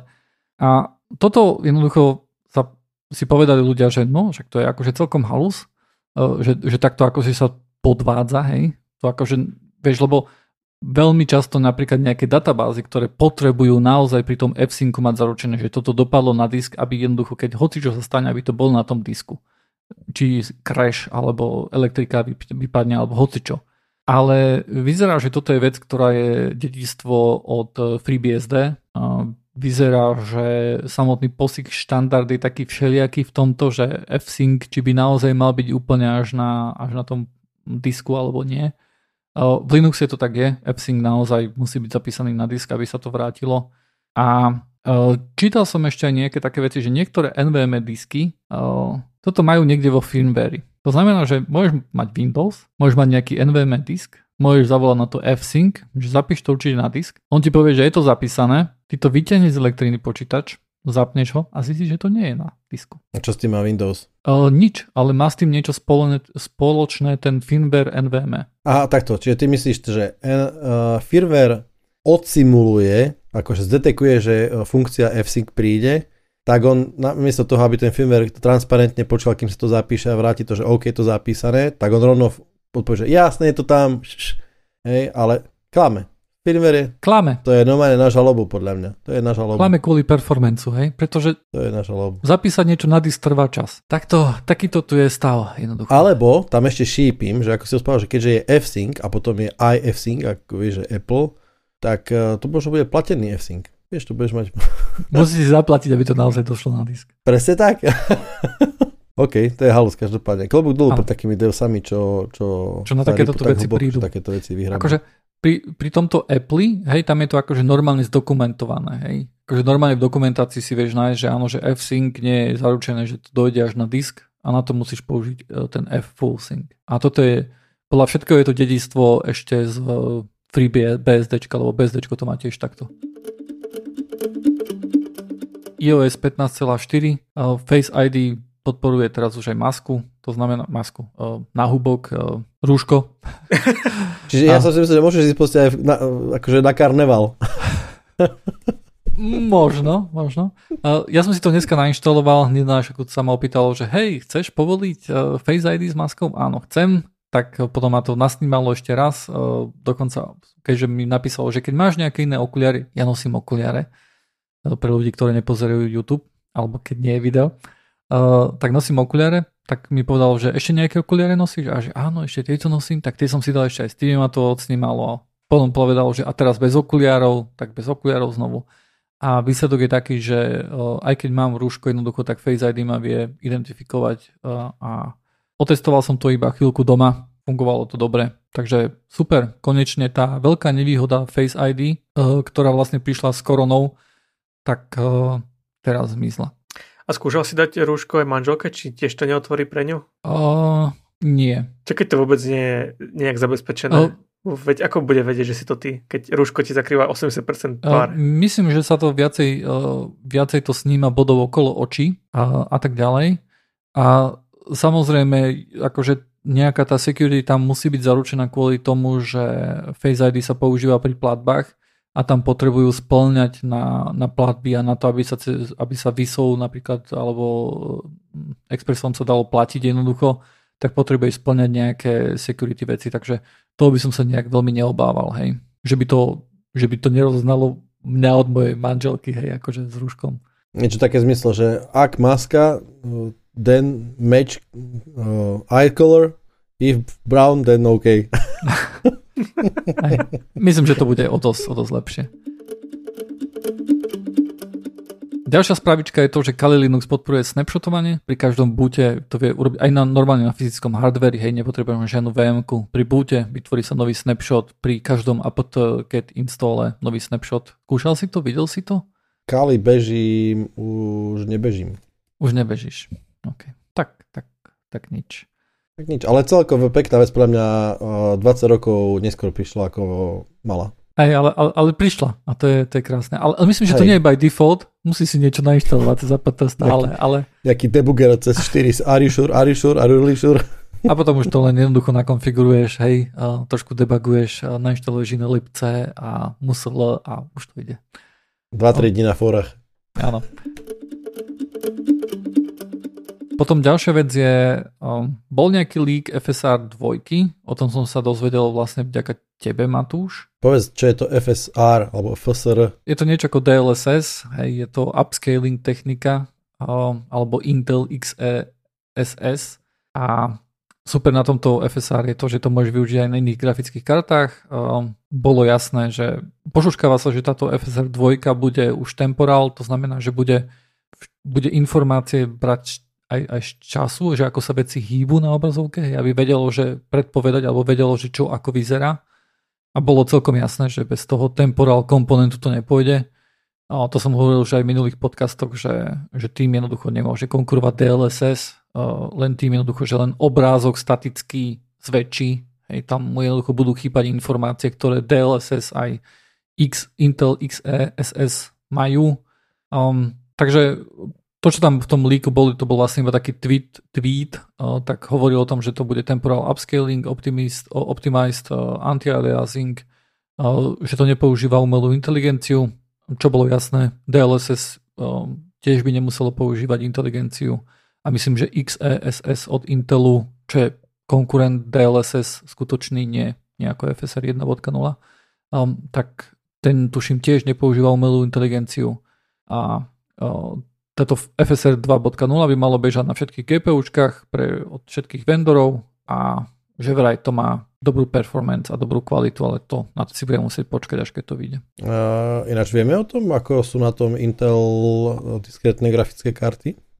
Myslím, že teraz sa preložili zase na neskôr, čo je celkom nešťastné. Takže zle. Takže zle. Lebo to už, to už je nejaký čas, čo už Áno. mali, mali už prísť. Myslím, že oni mali mať výkon ako 3060 alebo 3070, niečo také, nie? Niečo tak sa šuškalo. Ale momentálne bude problém v tom, že keď vidú tieto Intel grafiky, tak už budú 4000 uh, GeForce.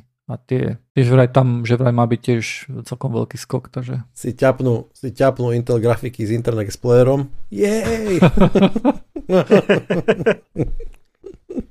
Hej, RTX 4000 rada má byť až o 70% rýchlejšia ako 3000 Ježiš, to bude zase plné internet memečiek. a, a, a čím dlhšie akože to oddalujú, tak tým, tým na tom budú horšie jednoducho, hej, pretože ale akože ja tomu rozumiem, asi majú problémy s drivermi, hej, s mnohými vecami, to není len tak, uh, vieš, skočiť, skočiť do vody s niečím, s niečím super. Tak od začiatku, hej, keď s tým nemajú veľké skúsenosti. Ďalšia spravička VPN začínajú blokovať BitTorrent. Deje sa to hlavne v US. Je to kvôli súdom, ktoré vlastne sú vedené proti týmto VPN-kam. A podľa mňa je to taký prvý signál toho, že VPN-ky, že VPN-kam odzvonilo pri, pri torrentoch ako, ako nejakému anonymizačnému túlu. Pretože začnú blokovať torrenty, pretože sa začnú uh, jednoducho súdnych sporov. Hej. Vyzerá, že... Nechápem argument, e, nerozumiem argumentu uh, tej žaloby, ale to je proste celé zvrátené. Uh, toto je čisto vylobované, vylobované právo, pretože podľa môjho názoru ty nemôžeš byť zodpovedný za to, čo ti kablami tečie. Ale to je taký svet proste. To je, to je taký svet, hej, tam sa akože, to oni ani nemusia vyhrať ten súd. To stačí, že oni ťa, sa s tebou budú súdiť jednoducho, hej. Hej, a, a budú teba ťahať čas a peniaze, až kým sa nezblázniš. Preto vrajím, že najlepšie si urobiť uh, vlastnú vpn Tak, hej, ale nie každý má tú možnosť, hej. Hej, takže vpn robiť doplnkom do browsera, ako riešiť si vlastnú virtuálku a čo to bez debaty. No a posledná vec, aby som to veľmi nenaťahoval už, je, že Microsoft testuje reklamy vo Windows 11 File Explorer. File What? Počkať, počkať, počkať. Ja som to čítal na chvíľku zle v tom našom uh, zozname. Čiže File Explorer, čiže ty si otvoríš normálne, že prehľadaš súbor, že kde mám moju peknú obrázok s mačičkou a tam ti normálne vyskočí cat food. Nie je to našťastie až takéto zlé. Um, je to self-promotion, to znamená, že tam uvidíš reklamu, že hej, toto by sa super písalo, o, o tomto cat foode by sa super písalo v Office, hej. Akože, to je, to je už len 2,5 milisekundy ku normálne ba- reklamným banerom pre hoci koho. Nie je to až také zlé ako reklama na, na, na nejaký fast food alebo cat food, čo je možno, že je celkom to isté, ale je to, ľuďom sa to nepáči, hej, akože, že niečo také, My, myslím, že videl som nejaký screenshot, kde bolo uh, nie WordPad, neviem, ako sa to teraz volá vo Windows 11, to tá nová náhrada, ale že použite toto na textový file, je to super, hej, niečo také tam bolo. Bolo to len taký jeden, jedna veta hore a dala sa to zavrieť. Ale na čo? Dobre, tak takéto niečo ide veľa, akože ak, ak, ak mám mať, vieš, ako je ten ribbon vo File Explorer, ak tam mám ďalšiu nejakú lištu, kde bude mať ne, nevypnutelnú reklamu, tak akože dovidenia. Tak už len stačí, že keď, eh, keď hľadám na, na nejakom Windowse niečo a dostávam tam trilión takých poloreklamných odkazov, len keď akože hľadáš niečo, tak ťa rovno aj z webu ťaha, proste dohľadáva a ide má odstreliť. Aj zlaté je tieto Unixové systémy. Čo Picard? Chcel som, chcel som v podcaste trošku ponadávať na Picard Season 2, že to vôbec vydali niečo také, ale už, už nemám energiu na to, aby som, aby som tu nadával a kričal. Poviem ti tak, ja som videl Season 1, bola celkom OK. Ak si myslíš, že jednotka bola OK, tak by som ti povedal, že asi nevieš, o čom je Star Trek. A v tom prípade kľudne pozeraj dvojku, lebo to bude pokračovať takým istým spôsobom. OK. A ty si asi, videl si niekedy starý Star Trek, novú New Generation, novú generáciu alebo niečo také? Nope. Nope. Čože? Toto je veľká medzera jednoducho. ktorá- OK, OK, OK, OK, OK, OK, dobre, dobre, Počkaj, dobre, počkaj. dobre, dobre, dobre, dobre. Matúš, kedy ide To spať nemyslíš vážne. dneska? Lebo dneska musíme ešte aspoň neviem koľko časti pozrieť, hej, a zajtra pokračujeme, akože my s Dušanom si bereme dovolenku, my budeme sedieť tu na pri tebe, aby si to pozeral. O Star Treku si môžeme dať nejakú special epizód. Dobre, dobre. Toto súhlasím samozrejme. Lebo to je New Generation, to je podľa mňa akože, to len ja jednu vetu k tomu poviem, že aspoň pre mňa je Star Trek New Generation akože fundamentálna vec. A to ja nie som nejaký takýto fanúšik. A to je úplne fundamentálne. To je rozumný, krásny seriál. Nádherný, konzistentný. Manželka je veľký fanúšik Star Treku. Ale na druhej strane ti závidím, lebo máš pred sebou krásne obdobie teraz. Veľmi veľa sérií, to má budeš veľa času pri tom tráviť. Nie je to až také super, ja som to pozeral asi pred uh, tromi rokmi alebo tak uh, znovu a celkom akože na nich cítiť ten zub času. Uh, boli niektoré časti, ktoré, na ktoré som akože zabudol a som veľmi rád, že som na nich zabudol. Be- Beverly Crusher a duch uh, jej matky a oh, oh bože, to bolo katastrofa.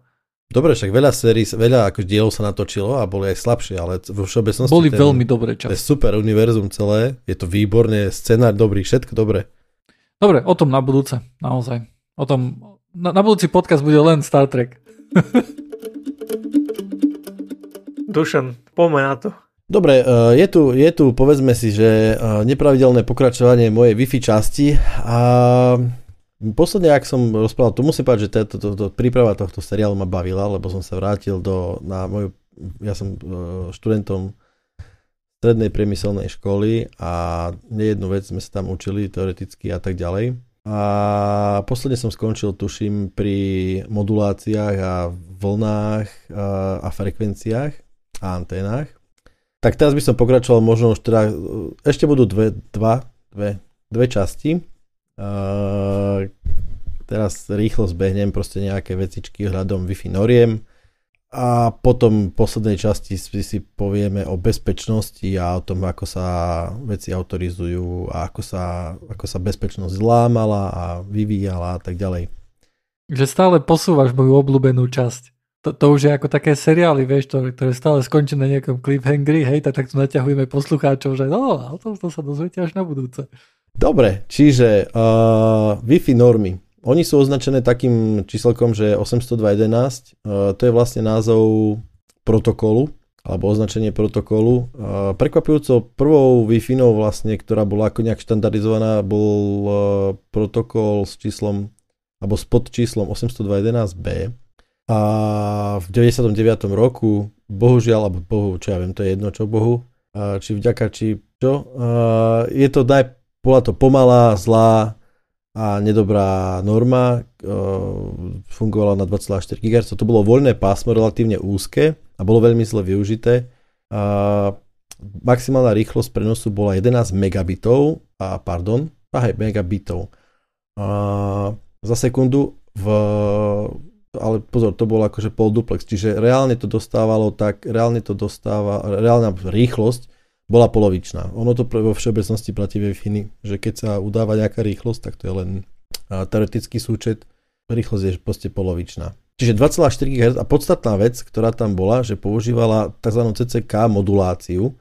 Modulácie totiž to hrajú veľkú, veľkú rolu v tom, že akým spôsobom Wi-Fi funguje, či aká je rýchla a aká nie je. Potom uh, ďalší, ďalšia norma alebo ďalšia verzia Wi-Fi bola 811a.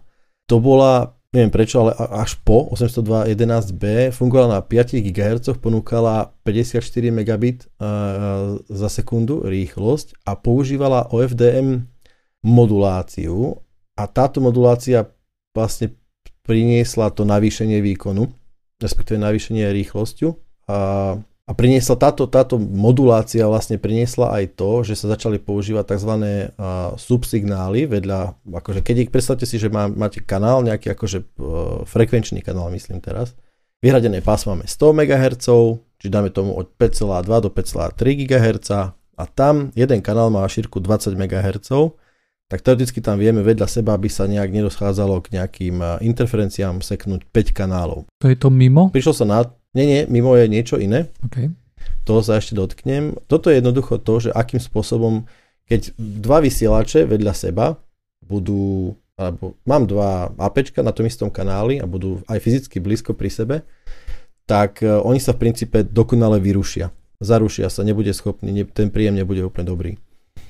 Tak sa prišlo na to, že keď sa použí, používajú uh, keď sa používajú tzv. Sub, subsignály, to sú jednoducho keby keď mám vedľa kanálu hlavného, mám niekoľko menších uh, bočných uh, vysielaní na iných frekvenciách, tak to pásmo sa síce prekrýva, to frekvenčné pásmo, ale je tak prekryté, aby aspoň nejaká časť signálu išla. To zvyšuje odolnosť proti zarušeniu jednoducho. Celkom dôležitá vec to bola.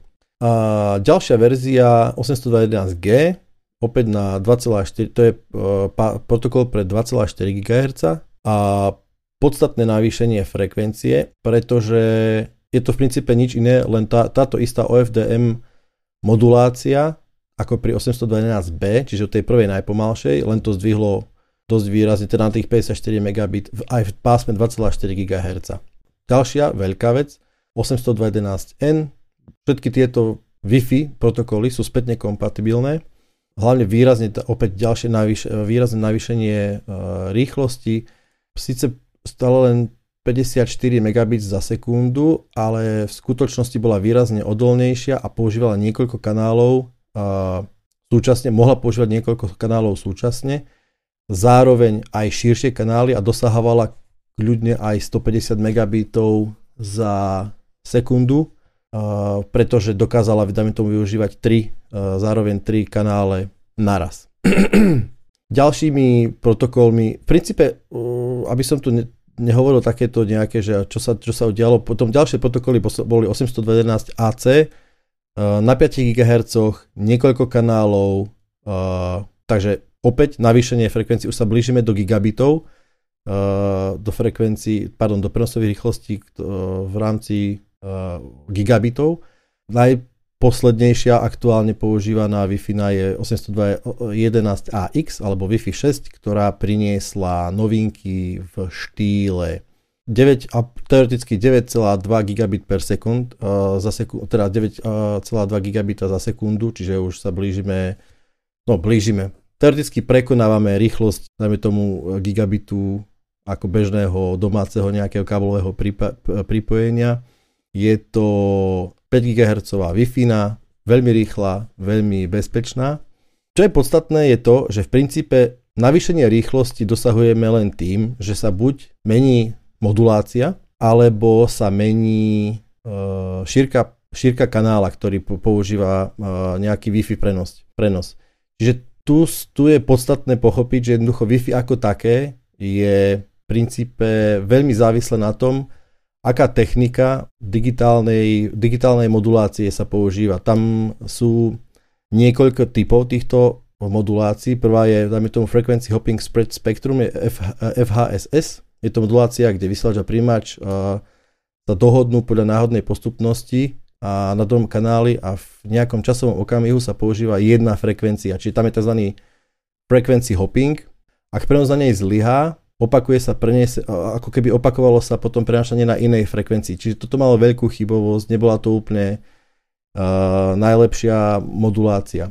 Tá QFDM uh, modulácia je modulačná technika, kde dosiahlo sa výrazné navýšenie ako keby prenosu, rýchlosti prenosu tým, že sa používa jeden kanál, sa rozdelí na niekoľko menších kanálov, čiže sú výrazne znížené chyby prenosu, pretože v skutočnosti Chyby prenosu spôsobujú to, že nejaká Wi-Fi má maximálnu teoretickú rýchlosť. Hej, táto OFDM modulácia sa používa pri, ako pri Wi-Fi, tak dokonca aj napríklad pri DSL prenose. O mimo, čo Joiner spomínal, je zase technika, kde multi, to, to mimo znamená, že multiple in, multiple out. Určite ste videli také tie rútre na stoloch, ktoré vyzerajú ako, ako tarantuly. Že máš krabicu a 7 tyčiek, 7 antén z nich. Tak to je pre... Aj taký mám doma. To je presne ono. To, to je, ja, môj prvý Wi-Fi modem bol krabička 5x6 cm a s malinkou anténou vzadu. Jednou. Tak takéto viac anténové systémy sú presne kvôli tomu, že používajú tú techniku multiple in, multiple out mimo to je tak, že na prenos signálu sa ako keby naraz ten signál sa rozdelí na niekoľko, povedzme to, nazvime to tak, že frequency streamov, čiže pomocou tej OFDM modulácie sa rozdelia na hlavný kanál niekoľko subkanálov a tie subkanále sú dokonca ešte keby vysielané extra anténami. Čiže anténa ako prvok, ktorý prenáša, mení elektrickú energiu na nejakú elektromagnetickú energiu, tak využíva sa pre každý kanál extra vlna a to výrazne, dajme tomu, zvyšuje výkon, respektíve rýchlosť, lebo chybovosť zásadne padá. Že toto bola jedna z e, veľkých vecí, ktoré sa dostali do Wi-Fi noriem a myslím, že týmto by som na dnes skončil, lebo toto sú vlastne také dosť nezáživné veci, ale veľmi dôležité, lebo to je taký hard, by som povedal, core toho celého Wi-Fi protokolu a na budúce teda už pôjdeme do, do autorizácií Wi-Fi typov a bezpečnosti. Ja ešte mám otázku ku Wi-Fi. Nedbám. Môžeš vysvetliť lepšie napríklad, povedzme, že mám jeden router, hej, jedno AP Wi-Fi a teraz dvaja klienti sa chcú naraz napojiť. Uh-huh. Akým spôsobom vlastne sa vyveruje tomu, aby rozprávali cez seba na tej, isto, na tej istej frekvencii hej, a kecali cez seba? Jasné, jasné. Tam, pretože to zabezpečuje ten, zabezpečuje to je presne ten nízkorovňový protokol, collision, CSM ACD, jasné, to je ono, to je to, čo sa používa pri Wi-Fi. Keď Wi-Fi na začne rozprávať, tak ona najprv transmitne proste nejaký paket, ktorý je kontrolný, ktorý nejakým spôsobom nenesie nejaké dáta a v prípade, že sa mu jej dostane odpovede, hej, tak to znamená, že vysielač je voľný a zač- nadviaže s, ňou komuniká- nadviaže s ňou komunikáciu. V prípade, že nie, tak ona v nejakom časovom intervale to urobí opäť a čaká na pridelenie. Pretože ten, dajme tomu ten router, ale respektíve to AP, ono nekomunikuje so všetkými klientami naraz. Tam každý časový klient, eh, pardon, každý klient dostane zlomok času, zlomok času, kde prebieha komunikácia s nejakým, eh, teraz s týmto vysielačom a v zápäti dostane ďalší a ďalší a ďalší a ďalší. Hej? Preto napríklad jedna z vlastností a access pointov je aj to, koľko klientov zvládnu. Hej? Profesionálne alebo také enterprise APčka zvládajú, dajme tomu, desiatky až stovky klientov, také povedzme, že lacné APčka zvládnu jednotky až desiatky. Hej? A to závisí od výpočtového výkonu, od precíznosti tej konštrukcie, od toho, aký aký, ako je robustne navrhnutá, respektíve ani tak nerobustne, ako je presne na toto navrhnutá, aby procesor, ktorý tam ovláda, stíhal robiť ten časový multiplex rýchlo.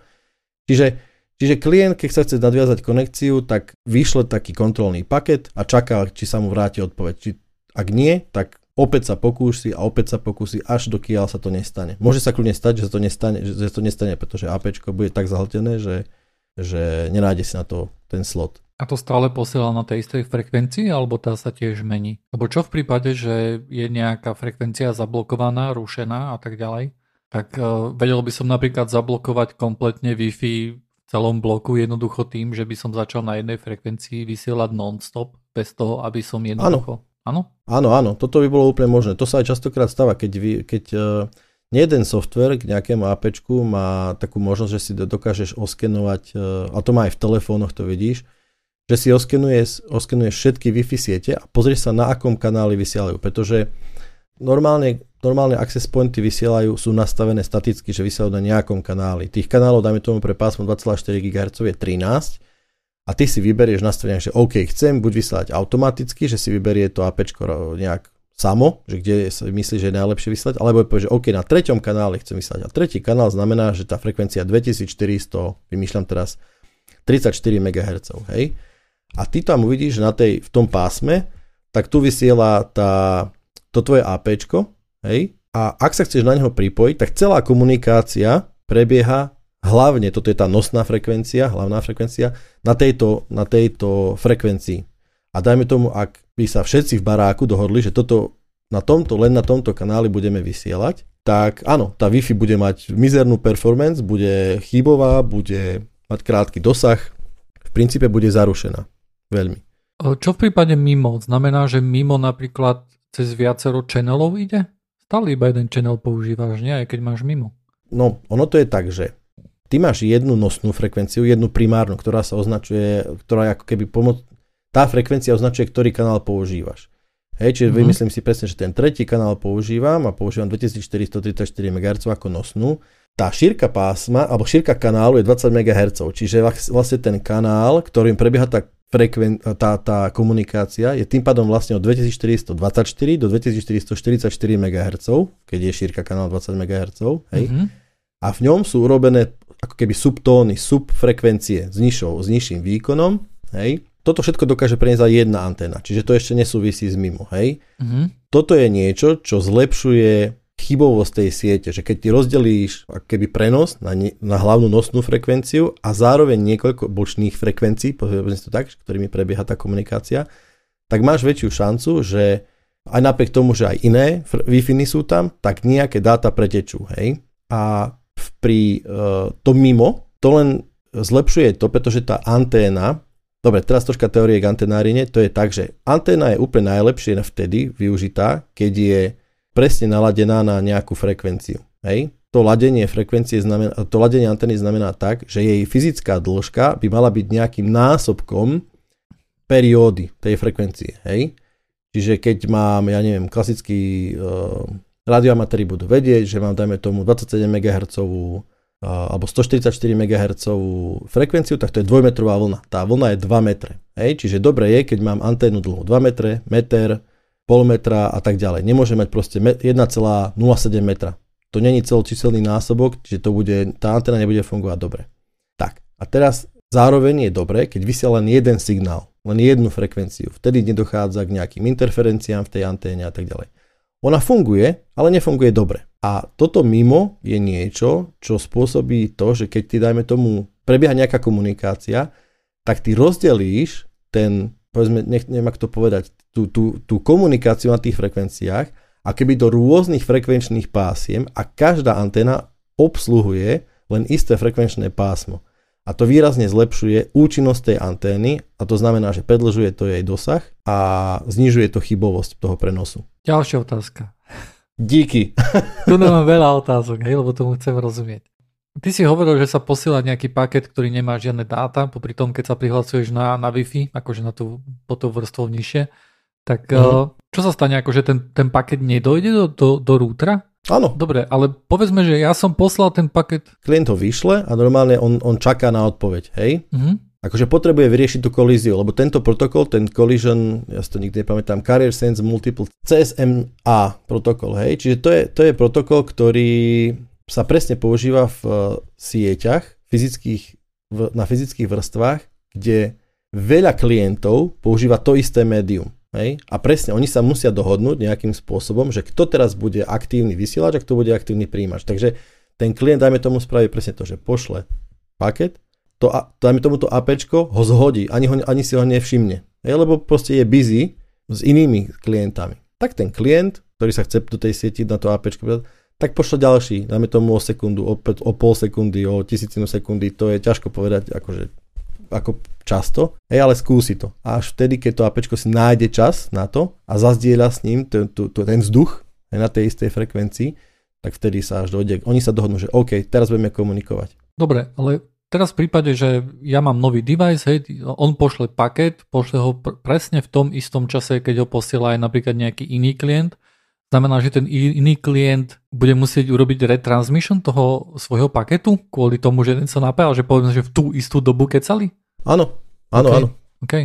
Tam, tam tá chybovosť je vlastne určujúca vec. Ty, úplne teoreticky, keby si ty bol niekde úplne na mieste, kde nedochádza k žiadnej interferencii a ty máš jedného klienta a jedného, dajme tomu to APčko, tak ešte aj tam by samozrejme, lebo to už vlastnosť protokolu, že aj tam by dochádzalo k nejakým kontrolným retransmitom, nazvime to tak, ale tam by bolo úplne najlepší signál, najlepší prenos, najmenej chybový v tom zmysle hovoríme, hej, čiže najmenej chybový by bol. Čiže tam veľmi často dochádza k uh, retransmitom, k obnovovaniu e, spojení a tak ďalej. To v ďalšej časti budem riešiť, lebo takáto vlastnosť sa presne využíva na nabúranie Wi-Fi sietí. Alebo využívala.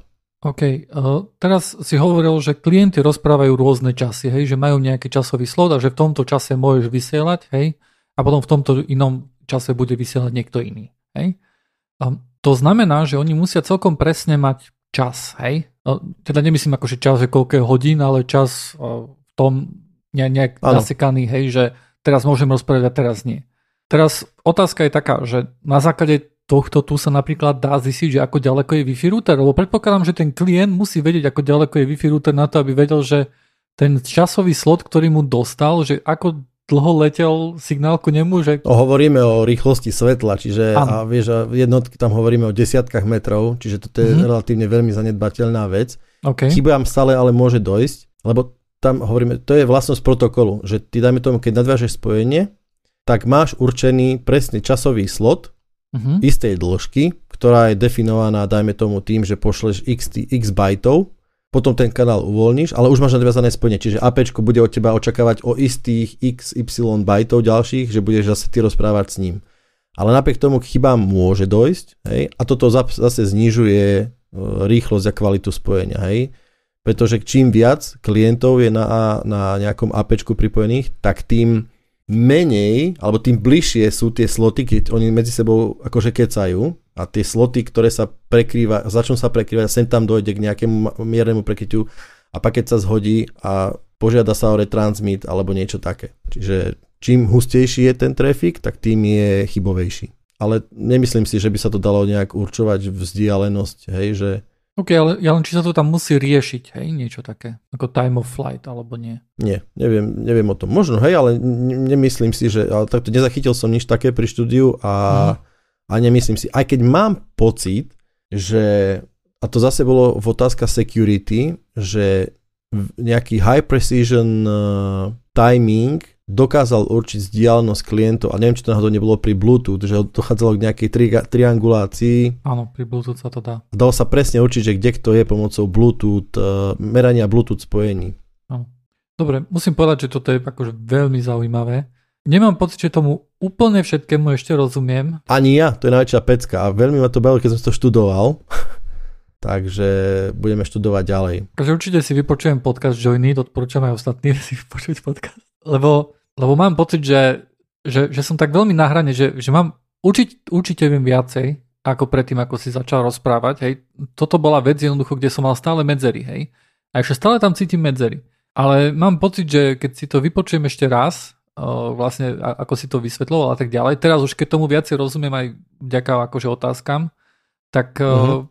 myslím si, že celkom niektoré akože veci tam že budem rozumieť viacerým veciam a to je akože úplne super. Ono je to hlavne, celá Wi-Fi je na moje prekvapenie brutálne komplikovaná vec. To všetko je brutálne komplikované. Čím ideš viacej do hĺbky, tým je to... To je extrémne komplikované fakt od, od, presne od toho, že aký, aké množstvo rôznych riešení do toho vstupuje, že dajme tomu fakt už len tie modulácie, ktorými, ktoré ty musíš, oni interfe, oni interferujú s, s protokolmi, ktoré sú vyššie a toto to všetko treba nejakým spôsobom ošetriť, lebo tá, je, je to jednoducho komplikovaná vec hej? a to štúdium povedzme, že pre laika je celkom takedy náročné. No. Na budúce uh, one typy autorizácií a teraz tu tie bezpečnosti, to bude celkom halus. Takže to bola posledná téma. Chcete ešte niečo dodať? Super sa mi kecalo chalani, takéto tu dlhé časti by mali byť stále. Takže Joinit končí, kontaktovať sa s nami môžete na joinit.online, tam máme linky na všetky social medias, Discord a YouTube a Instagram aj všetko, všetko. A lúčia sa s vami Matúš, Vlado a Dušan. Čaute. Pozerajte YouTube. Serus. Sledujte nás na Instagrame. Čaute.